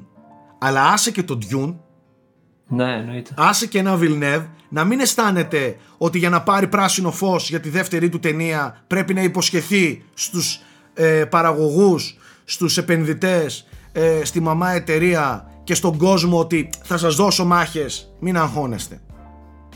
Ένα θετικό σάκι να πούμε και σαν info ότι βασική προπόθεση του Villeneuve για να κάνει το sequel επίσης ήταν να βγει μόνος στις αίθουσες, έτσι. Δεν ήθελε καθόλου streaming Ναι. ο Villeneuve. Και, κάτι, και είναι κάτι που το έχει παλέψει, δηλαδή και έχει πει δημόσια ότι εγώ να ξέρετε δεν γούσταρα HBO Max και κινηματογράφους την ίδια μέρα, γιατί στην Αμερική κυκλοφορεί και στο HBO Max. Οπότε έχει φάει πολλά εισιτήρια. Φαντα... Ναι. Φαντάζομαι δηλαδή να μην βγαίνει μόνο στο σινεμά αυτή η ταινία. Έτσι. Τι έσοδα θα είχε. Και το ότι δέχτηκαν να είναι μόνο σινεμά ε, το, το sequel είναι καλό αυτό. Από την άποψη ότι τη κυκλοφορία και τη διανομής του και γενικά για τη μετέπειτα εμπορικής του πορείας. Γιώργος, σένα ποια είναι η άποψή σου για τον Dune; Νομίζω σε έχω ακούσει. Λοιπόν, παιδιά, εγώ το, έχω, το είδα δύο φορές καταρχάς. Ε, είναι Από να μια το δω ταινία- την Τετάρτη δεύτερη φορά. Αξίζει. Τη δεύτερη φορά αξίζει περισσότερο. Άκουσε με. Ε, είναι μια ταινία που παρακολούθησα με κομμένη την ανάσα από την αρχή σχεδόν μέχρι το τέλος για όλα αυτά που είπε ο Σάιξ έχει μια μεγαλοσύνη, μια κλίμακα που μόνο στον κινηματογράφο μπορείς να βιώσεις έτσι, πιστεύω. Ε, αλλά ταυτόχρονα, παιδιά, δεν είναι μια ταινία που αγάπησα τόσο πολύ όσο ο Σάιξ από ό,τι καταλαβαίνω. Είναι α, ε, αυτή η μεγαλοσύνη και ο τρόπος που, που χρησιμοποιεί την κλίμακα και τον ήχο του, του Zimmer ε, εμένα μου βγάζει μια ψυχρήτητα, μια ψυχρότητα μάλλον, δηλαδή μου βγάζει μια απόσταση. Δεν μου είναι εύκολο να, να συνδεθώ εύκολα είτε με τον κόσμο είτε με τους χαρακτήρες ε, είτε, τι να πω τώρα, γενικότερα να εμπλακώ με, με την ταινία. Είναι κάτι που είμαι απ' έξω και το θαυμάζω πάρα πολύ εύκολα. Το θαυμάζω και, το, και τρελαίνομαι όμως, έτσι. Είναι εκπληκτικό αυτό που έχουν κάνει οπτικοακουστικά. Και διάβασα και ένα πολύ ωραίο σχόλιο του Νόλαν που έλεγε ότι είναι ίσως η καλύτερη μίξη CGI με practical effects που έχω δει ποτέ. Και όντως δεν καταλαβαίνεις είναι. που, που τελειώνει το ένα και που ξεκινάει το άλλο. Γιώργο, Δηλαδή, είναι τόσο- σταθμός, είναι σταθμός Ναι. η ταινία σε αυτό το πράγμα. Ναι. Σταθμός από τώρα. Απλά, ε, ξαναλέω, τεχνικά και ε, κατασκευαστικά είναι εκπληκτικό και, και σαν, σαν αισθητική σύλληψη, ας πούμε, έτσι, που, τι ωραία ε, δοσμένο, αλλά αυτό που θα πω θα ακουστεί λίγο εξωφρενικό μάλλον, αλλά θα το πω γιατί είναι, ειλικρινά είναι αυτό που, που, που μου βγήκε με το που έφυγα από την αίθουσα. Είναι μια ταινία που μου χαμήλωσε λίγο την ιδέα που είχα για το Villeneuve. Και θα εξηγήσω γιατί, ως σκηνοθέτη. Είναι μια ταινία καταρχάς που μου θύμισε πολύ σαν τόνο το Blade Runner, ενώ πιστεύω δεν ταιριάζει πάντα ο τόνος του Blade Runner σε αυτά που συμβαίνουν στην οθόνη. Και είναι μια ταινία ενός τόνου. Δηλαδή, όλη η ταινία Ray στο ίδιο.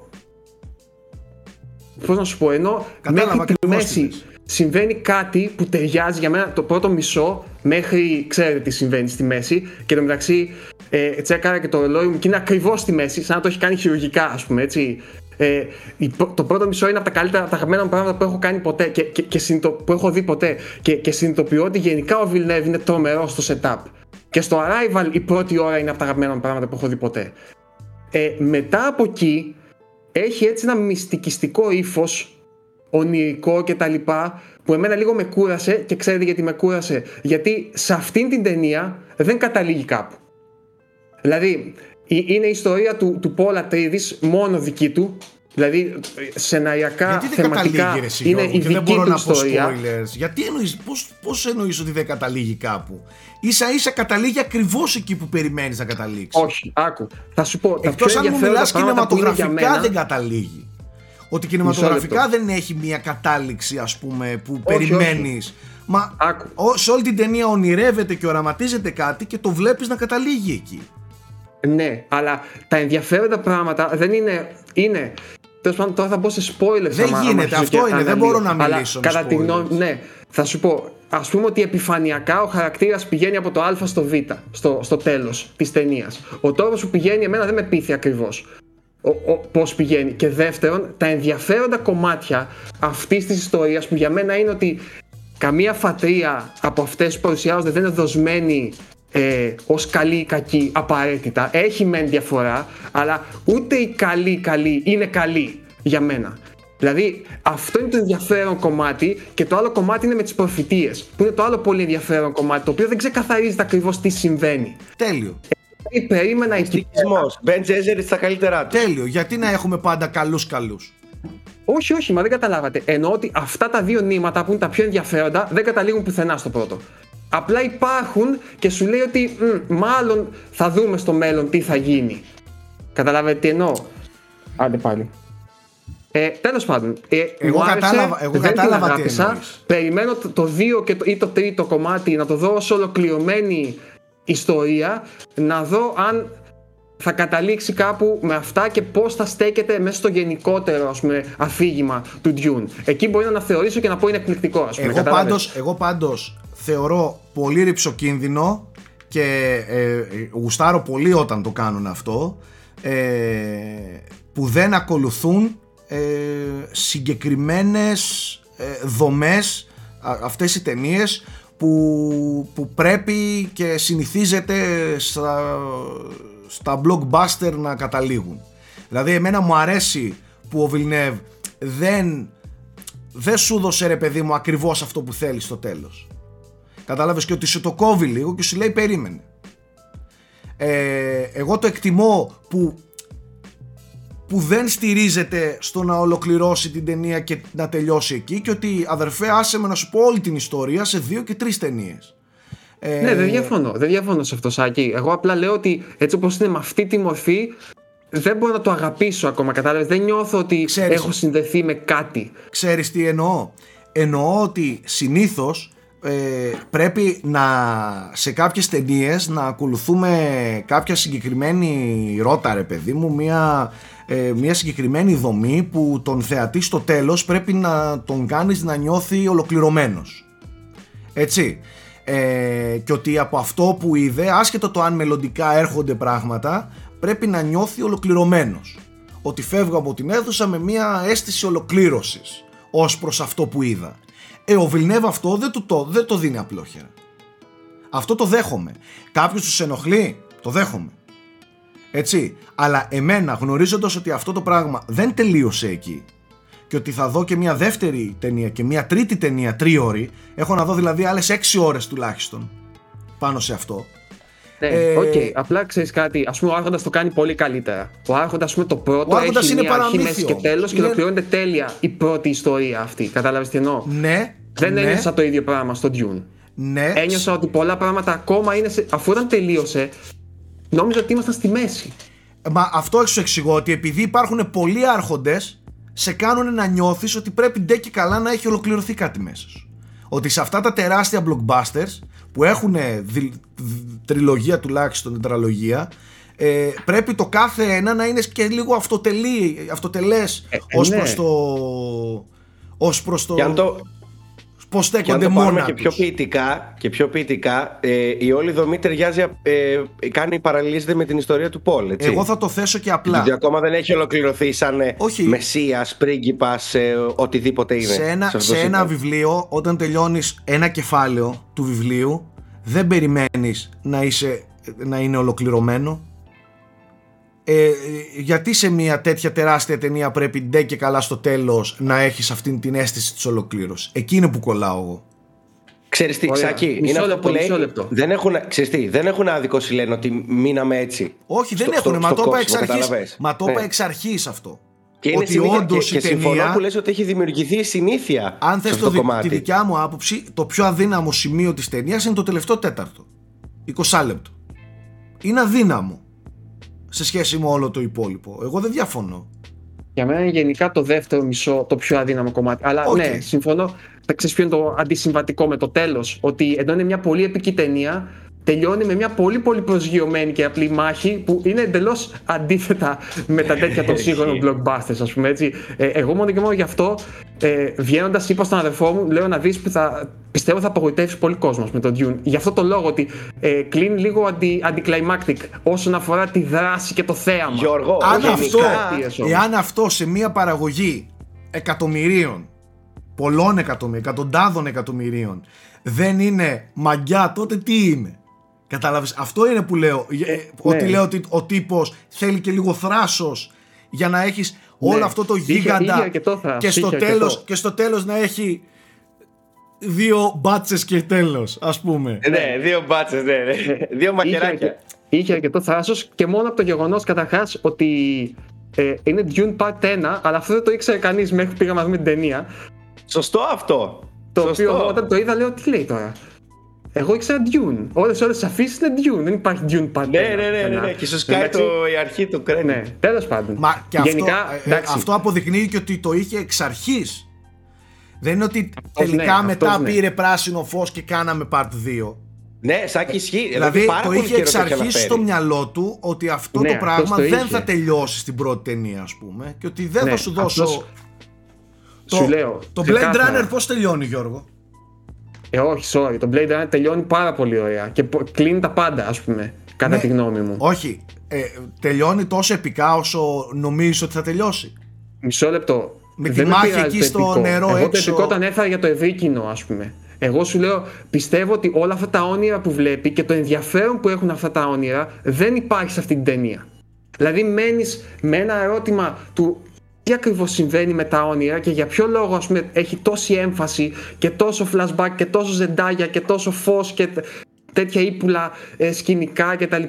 Και τελικά Τα οποία θα Ε, τα για το δεις στο Wheel. δεύτερο ε, ναι, κομμάτι. αυτό λέω ρε παιδί μου, ότι δεν έχει μια αυτοτέλεια εκείνη τη στιγμή για να, για να πω και να, να πω ότι και να μην βγει δύο ποτέ, εγώ είμαι ευχαριστημένος με αυτό που είδα, κατάλαβες; Δεν μπορώ να το πω ακόμα με, φου- με όλη την καρδιά μου αυτό το πράγμα. Δεν μπορείς όμως από, ένα, από μια ταινία που λέγεται Part 1 να έχεις αυτοτέλεια. ναι, αυτός προφανώς. σου εξηγώ. Μα αυτό λέω ρε παιδιά τόση ώρα. Είπα ότι μ' άρεσε, αλλά δεν την έχω αγαπήσει ακόμα. Περιμένω το 2 και το 3 να δω αν, θα, Εγώ αν θεωρώ- θα, το, θα το καταφέρει. Αυτό που με ενοχλεί είναι ότι ε, είμαστε λίγο. κάνουμε λίγο διακρίσεις ως προς το πού θα απαιτούμε πράγματα ή όχι. Δεν μπορείς, σου ξαναλέω, σε μια ταινία που έχει και αυτοχαρακτηρίζεται ως Part 1 να ζητάς αυτοτέλεια και ολοκλήρωση. Εγώ επιμένω και σου λέω ότι και ο Άρχοντας είχε τρία μέρη και το ξέραμε. δεν, αλλά λέγα, και η πρώτη δεν ταινία, αν λεγόταν έβγαινε Part μόνη 1. της, δεν, θα ήταν λεγόταν, τέλεια. δεν λεγόταν Part Από- 1. Από ό,τι καταλαβαίνω, Οκ. ε, από αυτά που λέτε, δεν την έχω δει ακόμα εγώ την ταινία, αλλά θα τη δω. Ήμουν αφοσιωμένος σε ένα άλλο αριστούργημα που λογικά θα σας πω σε λίγο ε, κάποια πράγματα γι' αυτό. Δεν είχε την κλασική ιστορία του, του ήρωα, ρε παιδί μου, το ταξίδι Όχι. με τα, Όχι. ξέρεις, με τα συγκεκριμένα στάδια που έρχεται μια αλλαγή ή κάτι τέτοιο, ας πούμε. Ούτε και σαν ήρωας είναι συμβατικός. Ε, και εδώ εγώ διαφωνώ. Ας πούμε. Θεωρώ ότι είναι πολύ κλεισέ ο ήρωας. Είναι, δεν Ναι. είναι κλεισέ δοσμένα. Είναι, είναι Anakin, αλλά δεν είναι Anakin. Ο Άνακιν είναι αυτός, μάλλον καλύτερα. Τέλος πάντων, είναι μ- μία άνοδος του ήρωα ουσιαστικά η πρώτη ταινία. Είναι, ξεκινάει ως προσπαθώντας να ανακαλύψει τον εαυτό του Αντώνη. Αυτός Ναι. είναι, ας πούμε, ο, ο γιος του βασιλιά, ας το πω έτσι. Και Φεουδάρχη. προσπαθεί τα πατήματά του, ναι, τα πατήματά του μέχρι να γίνει ο ήρωας. Οκ, αυτό είναι δηλαδή το ταξίδι του ήρωα στην πρώτη ταινία. Στο και τέλος είναι ένα γίνεται- αρκετά συμβατικό ταξίδι, ρε παιδί μου, στον τρόπο που γίνεται. Ε, τα, τα γύρω-γύρω είναι που έχουν ενδιαφέρον για μένα. Όχι, αυτό, όχι αυτός, δεν και καλά αυτό συγκεκριμένα. Το γύρω-γύρω. Το οποίο το γύρω-γύρω δεν αναπτύσσεται ακόμα, κατάλαβες, αλλά σου δίνει μικρά ε, ψήγματα για κάτι πολύ ενδιαφέρον. Για, κα- και για κάτι πολύ. Ο, ο, ο, ο Villeneuve ποτέ δεν ήταν άσπρο μαύρο έτσι κι αλλιώς. Δηλαδή ούτε, ούτε στο Sicario ούτε στο Blade Runner είναι του γκρι. Και γενικά και ο ήρωας είναι γκρι.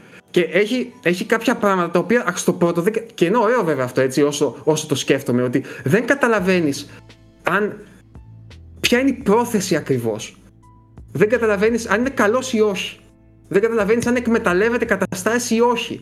αν είναι προφητεία ή όχι προφητεία. Δηλαδή Ναι. αυτά τα πράγματα Μα αυ- αυτό είναι το πολύ γοητευτικό. ωραία δοσμένα, αλλά δεν καταλήγει. Βοηθάει και, βοηθάει και στη φάτσα αυτού. Να σε του- ρωτήσω ναι, και κάτι. ναι, να ναι. σε ρωτήσω και κάτι. Ρητορικά το ρωτάω. Σε ξεφτύλισε την ύπαρξη ή δεν σε ξεφτύλισε που δεν σου δείξε ποτέ τον αυτοκράτορα; Δεν, δεν με απασχόλησε καν αυτό. Εγώ, ερώτημα. εγώ Ε, θεωρώ, θεωρώ ότι μια τέτοια ταινία θα έπρεπε να το δείξει, ας πούμε. Αλλά το κράτησε για Πιο το ωραίο δεύτερο. όμως. Πιο ωραίο που δεν Πιο ωραίο δείχνει, που δεν το έτσι. έτσι. Ωραίο. Ε, Είναι ναι. απρόσωπος Είναι εκτός πλάνου, είναι εκτός και πλάνου. πάντα ξέρεις Almighty πιο ψηλά από όλους βέβαια. και πιο ψηλά από τους Χαρκόνεν και Ε, βέβαια. Τρομερό, τρομερό, εντάξει. Παιδιά, τώρα σαν, σαν ε, ύφος, σαν ατμόσφαιρα, σαν.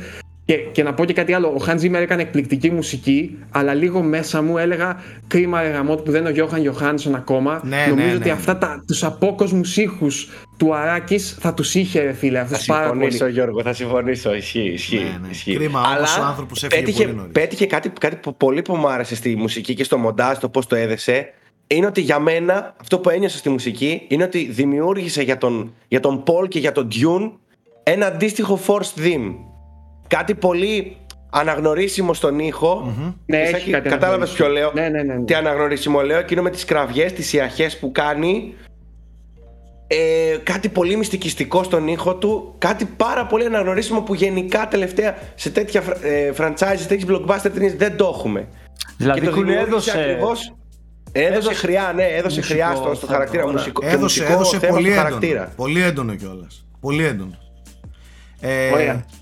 Λέω, λέω να σταματήσουμε για, για τον εντάξει. Dune. Εντάξει, τώρα γιατί, είναι- εντάξει, και, Είναι από τις μεγαλύτερες ταινίες τη χρονιάς. Ε, Ισχύει. Δηλαδή δεν, Ισχύει, μπορεί- ισχύει, ισχύει. Ειδικά και δεν μετά γίνεται τη να μιλάμε. μεταπανδημική Δεν γίνεται εποχή μόνο να μιλάμε για το μιλάμε μεγαλύτερο για, blockbuster. για Venom 2 ο γλυκούλη, θα μιλάμε και για τέτοια blockbusters. Λυπάμαι.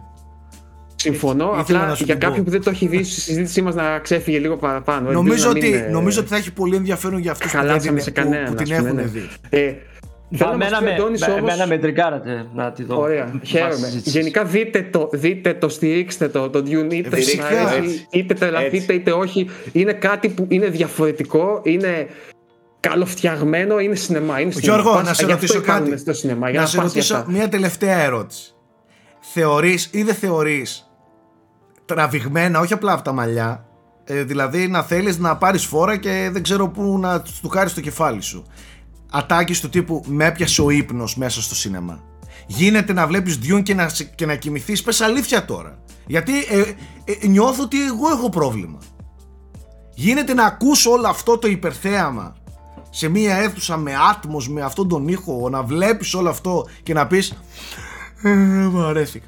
Πώς γίνεται, αυτό δεν γίνεται. Τώρα τρολάρεις τον κόσμο τώρα. Απογοητεύτηκες που δεν έχει ξύλο και σεξ, α, γιατί αυτό απογοητεύτηκες και, και εκρήξεις και αυτοκίνητα να χτυπιούνται μεταξύ τους και γκάζια και λατρεύω. ο Vin Diesel να κατεβάζει το παράθυρο και να λες «Α, let's go, α», και, και λες τέτοιες ατάκες, τουλάχιστον μην τις λες Ε, εκτίθεσαι. Τάκη, εγώ πιστεύω ότι δεν έχει να κάνει με αυτό απαραίτητα, όσο με το ότι ο κόσμος στην εποχή των σειρών έχει μάθει σε plot heavy αφηγήματα. Δηλαδή, αν δεν έχει πλοκή, ανατροπές, ε, ρυθμού, ρυθμό, ρυθμό πλοκής εννοώ, έτσι. Ναι, ναι, ναι. Δεν είναι εύκολο να το ακολουθήσει. Γιατί Αν βαριέται. δεν έχει κάτι με ξεκάθαρα Αυτό- chapters, ε. Αυτό θες να Ναι, πεις, με και ξεκάθαρα όχι μόνο chapters. αυτό. Ναι, που συμβαίνει πράγματα, πάει από το Α στο Β, από το Β στο Γ. Δηλαδή, ξέρεις, αυτό είναι πιο μέση. Τέλος πάντων. Αλλά επίσης έχει και μια ονειρική χρειά. Έχει δηλαδή μια, μια ατμόσφαιρα να σε παρασύρει σε έναν άλλο κόσμο εντελώς. Σαν αστρική Σε ένα άλλο προβολή, flow. ναι, Ναι, σαν πρέπει να αλλού μπεις είναι, στην αλλού. ταινία, να τα αφήσεις να μπει. Γι' αυτό είναι για σινεμά. Να τα Σα- αφήσεις να μπει, να, να, να, να νιώσεις τη σκόνη στο δέρμα σου του Αράκις και, και, και τα τύμπανα από μέσα σου, ας πούμε, να παίζουν. Σάκη, τώρα θέλω να πω, μου θύμισε κάτι. Έβλεπα τον Dunkirk και μπροστά μου σηκώθηκαν και έφυγαν στο μισάωρο. Εντάξει, ναι, οκ. Ναι, Και είχα και κολλήσει. αυτά, παιδιά, εντάξει, οκ. Είχα δεν- κολλήσει και έλεγα. Αποκλείεται, έχουν πάει τουαλέτα. Δεν... Κάτι- Μου προσωπικά Αποκλείεται πούμε, να εμένα το φύγανε. Dunkirk, το Dunkirk μου ήταν α- παγερά αδιάφορο και πήγα και το είδε επειδή ήταν Νόλαν. Αλλά καραγούσταρα στο τέλος. Ναι, ναι. Δεν γίνεται να το έκανε αυτό, ας πούμε. Εντάξει, υπάρχουν και αυτά. Όμως. Λοιπόν, Αντώνη, πες μας λίγο τώρα για μία από τις καλύτερες σειρές που υπάρχουν αυτή τη στιγμή από ό,τι έχω καταλάβει και είναι να την είδες ουσιαστικά γιατί θέλουμε να γράψουμε για, για τη τρίτη σεζόν που παίζεται αυτή τη στιγμή. Για μίλησέ μας λίγο για το Succession. Δεν είχα. ή- ήξερα ότι υπάρχει, απλά δεν το είχα βάλει στο πρόγραμμα να τη δω. Ε, εσείς με βάλετε ας πούμε γιατί είπαμε να γράψουμε, δεν είχα δει τίποτα και το είδαμε μέσα σε τι να πούμε, δύο εβδομάδες, δύο σεζόν και ε, ζαλίστηκα από τα πλάκα, δεν, δεν πίστευα αυτά τα πράγματα που έβλεπα. Έλα ρε τώρα, μην, με, Ε, μην με- με τεντώνετε τώρα και θέλω να δω μια καλή σειρά και δεν ξέρω τι να δω. με, Άστα, βά- άστο, με Σάκη, βάζετε το να συζητήσαμε και βλέπω, πριν. με βάζετε να βλέπω κάτλα. Έβρε με το Αντώνη. κάτλα, βρε με το κάτλα, ρε. Στίγμα μας έχει μείνει με το κάτλα. Ε, τώρα με βάλετε να δω το κάτλα τώρα να πούμε και μου λέει θα πάω στο σοκ, θα πάω στο σοκ. Αντώνη, πες μας λίγο με τι έχει να κάνει καταρχάς. Είναι μια οικογένεια, δεν, δεν ξέρω αν έχετε ακουστά τον ε, ε, Όμιλο Μέρντοχ, ο οποίος ήταν Ναι, ένας... ε, Μεγιστάνες αυτοί είναι. Μπράβο, Οκ, ναι. Είναι κα- κάτι μυθοπλασία εννοείται, κάτι τέτοιου τύπου έτσι. Έχουν, έχουν, έχουν ένα τεράστιο όμιλο με, ε, από επικοινωνία. Τα ασχολούνται με διάφορα, είναι σε διάφορα, έχουν ε, θεματικά πάρκα. Μιλάμε Ζάμπλουτη, για κοινός. ζάμπλουτη έτσι και είναι μια οικογένεια η οποία Succession, διαδοχή. Ο πα, Α. μπαμπάς είναι, ε, πρέπει πλέον να ε, αποχωρήσει και δεν ξέρουμε ακόμα μέχρι και τώρα την τρίτη σεζόν ξέρεις ποιος θα ε, πάρει τη θέση του να διοικήσει αυτό το, αυτό το μεγαθήριο και Οκ. γίνονται συνεχώς σε κάθε επεισόδιο ε, εντάξει, μπαμπάς μου δεν είναι ο τύπος ο Brian Cox παίζει τον ε, πατριάρχη πατέρα αλλά είναι τόσο ψαρωτικός που εγώ θα έκανα ας πούμε ότι, ότι, ότι, μου- ότι λέει- είναι απίστευτος και σαν ηθοποιός εννοείται αλλά και σαν ε, το κείμενο που έχει και ε, εντάξει τι να πω είμαι στην τρίτη σεζόν τώρα είμαστε σι- αύριο ε, σήμερα νομίζω 9 η ώρα έχει το τέταρτο επεισόδιο αν δεν κάνω λάθος τρίτο τέταρτο επεισόδιο και περιμένω πώς και πώς να το δω. Ε, γίνονται πράγματα και θάματα εντάξει, δεν θέλω να πω τώρα πολλά γιατί εντάξει, δεν- γίνονται και πάρα πολλά πράγματα δεν ξέρεις από πού να ξεκινήσεις και από πού να ε, φτάσεις Είναι και δεν τέλος θέλω να το πάντων σποϊλάρω. στη, στη μεταξύ του σχέση, από ό,τι καταλαβαίνω, εστιάζει και στην όλη διαπλοκή γύρω από τη διαδοχή, ας πούμε. Μπράβο, ναι, αυτό. Και είναι, είναι δράμα ή ε, είναι, κο- έχει είναι, κωμωδία μέσα είναι εκεί. δράμα με πολύ έντονα. Δεν ξέρω, υπάρχει αυτή, αυτός ο ορισμός- σατυρικό δράμα. Δεν ξέρω αν υπάρχει. Ναι, δηλαδή οκ, ναι, είναι ναι, οκ, έχει και, ε, κατάλαβα, έχει και καυστικά πράγματα. πάρα ας πούμε. πολύ, πάρα πολύ. Ναι. Παίζει συνεχώς, συνεχώς. Και κάτι που το έλεγα και πριν στον Κούλι που μου αρέσει πάρα πολύ είναι ότι οι διάλογοι είναι εκπληκτικοί. Δηλαδή συνεχώς παίζουν και με σένα. Τα υπονοούμενα, οι απειλές κάτω από το, κάτω από το Αυτό που χαλί. μου είπες και με τρέλανε περισσότερο είναι ότι θυμίζει House of Cards. Δηλαδή, House τέλος. of Cards, ναι. αν είναι House πα- of Cards το στυλάκι του, Ναι, Οκ, πάρα πολύ στην κατάλαβα. εκ- δύναμη εξουσίας. ε, ναι, Νομίζω ότι εντάξει. είναι ό,τι, ό,τι καλύτερο υπάρχει αυτή τη στιγμή στην, στην τηλεόραση. Είχα, είχα πάρα πολύ καιρό να δω εγώ τέτοια σειρά, δηλαδή να συναντήσω που να κάνει τόσο ντόρο και να είναι τέτοιου τύπου. Με Αρχικά- διπλοκίε, με πισωπλατά, με Καταρχάς δεν, τέτοια. δεν μπορείς να συμπαθήσει κανένα. Δεν μπορείς να ακολουθήσεις για να πεις αυτός, ας πούμε, με αυτό. Σου Άψογα. είναι όλοι αντιπαθείς. και όλοι. Άψογα. Καθήκε πρέπει να είναι όλοι εκεί πέρα μέσα. πολύ. πολύ. Τέλειο, Δεν παίζουν. Τέλειο. Δεν παίζουν. Μάλιστα. Ωραία. Ε, εγώ είδα και το Τιτάν, δεν ξέρω αν το είδε κάποιος άλλος. Όχι, αλλά θέλουμε να το δούμε με πολύ. Όχι, θέλω να το δω κι εγώ. Με πάρα πολύ. Αυτή την εβδομάδα. Και εγώ, και εγώ το είδα, Γιώργο. Ω, Το είδες, Αντώνη; Ε, θες να το συζητήσουμε ή να τους αφήσουμε να το δούμε, να το δουν και αυτοί για να το συζητήσουμε; Έλα, ξεκόλα, ε! Ό,τι πεις. Κοίταξε, θα πω εγώ μια πολύ μικρή γνώμη. Είναι μια ταινία για την οποία όταν τελείωσε δεν ήξερα τι να σκεφτώ εύκολα.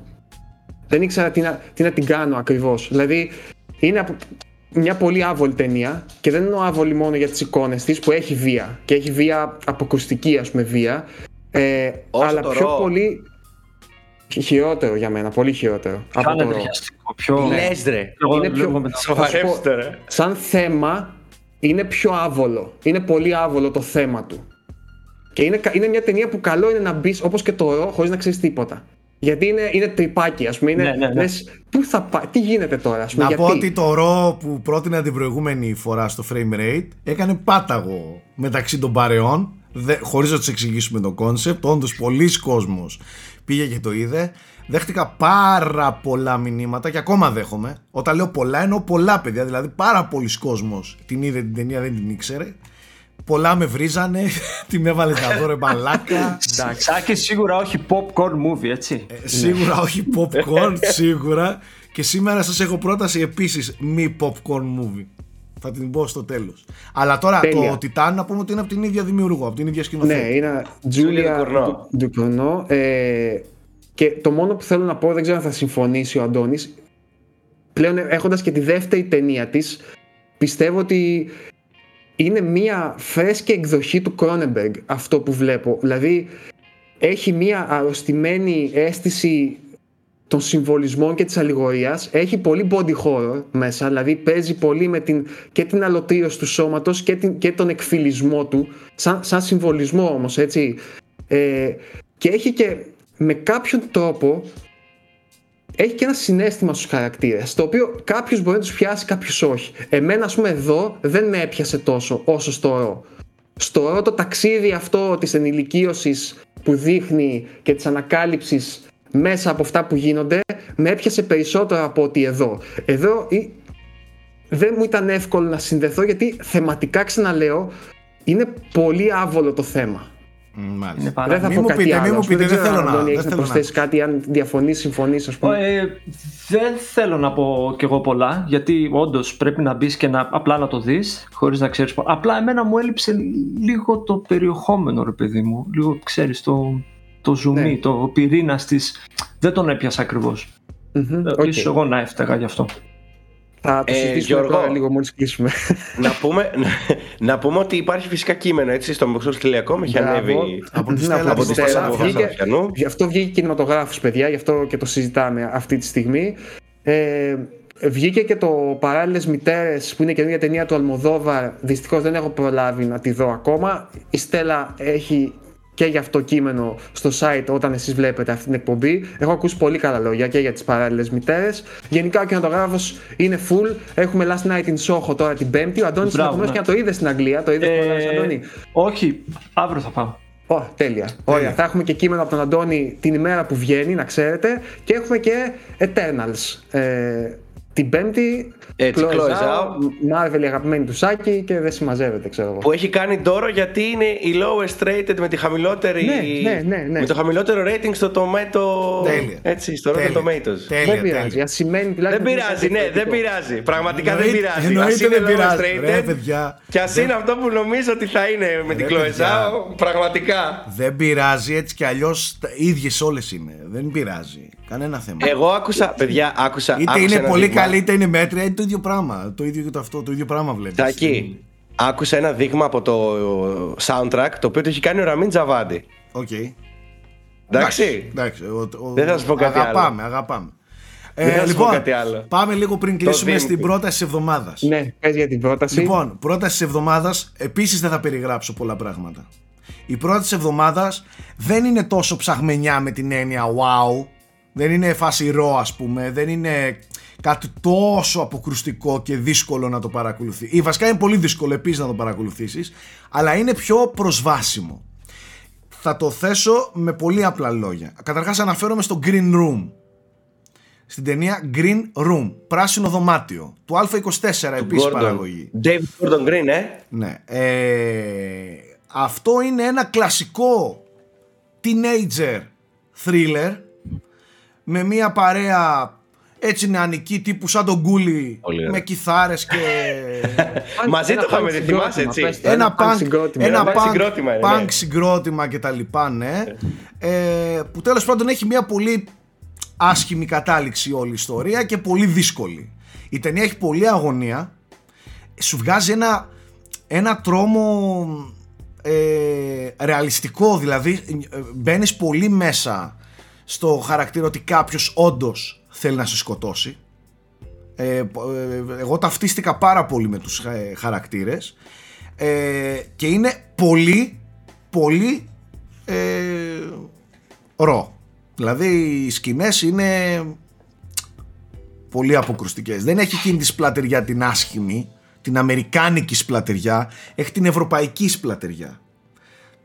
Την α- Είναι την- πιο art house. Πιο art ναι, house, πιο, εντάξει. πιο, ακόμα πιο δύσκολο δηλαδή να το παρακολουθείς γιατί είναι πολύ πιο ρεαλιστικό καταλαβες είναι πολύ πιο εύκολο για παράδειγμα να βλέπεις σε μια ταινία αμερικάνικη ένα κεφάλι να κόβεται και να πιτσιλάρε ξέρω εγώ τα, τα αίματα και πολύ πιο δύσκολο να βλέπεις ένα, πρα- ένα χέρι να σπάει εκεί την ώρα ας πούμε ρεαλιστικά στη, σε μια τέτοια ταινία. Τέλος πάντων, η ταινία είναι δύσκολη πάλι, δεν είναι ταινία που θα τη δεις για τρώγοντας popcorn και τα λοιπά, αλλά δείτε την πάλι με παρέα και θα καταλάβετε. Δεν είναι κανένα αριστούργημα, ότι α, τι σας έβαλα να δείτε καμιά ταινία ξέρω εγώ που θα αλλάξει τα δεδομένα που έχετε στο μυαλό σας για τον κινηματογράφο αλλά όπως λέει και ο, και ο Αντώνης αντί να δείτε μια popcorn ταινία που απλά θα σκοτώσετε την ώρα σας δείτε μια ταινία που θα σκοτώσετε εγκεφαλικά κύτταρα Green Room. Αυτά από εμένα ε, παιδιά, περιμένω πάλι να μου στείλετε αν την είδατε και τα λοιπά και πώς σας φάνηκε. Αυτά από εμένα, μεγάλη εκπομπή σήμερα. Μην ξεχνάτε ότι ό,τι κουβεντιάζουμε σε αυτήν εδώ την εκπομπή, η, τα άρθρα για όλα αυτά ε, υπάρχουν στο unboxholics.com. Να είστε όλοι καλά, τα λέμε στο επόμενο. Bye.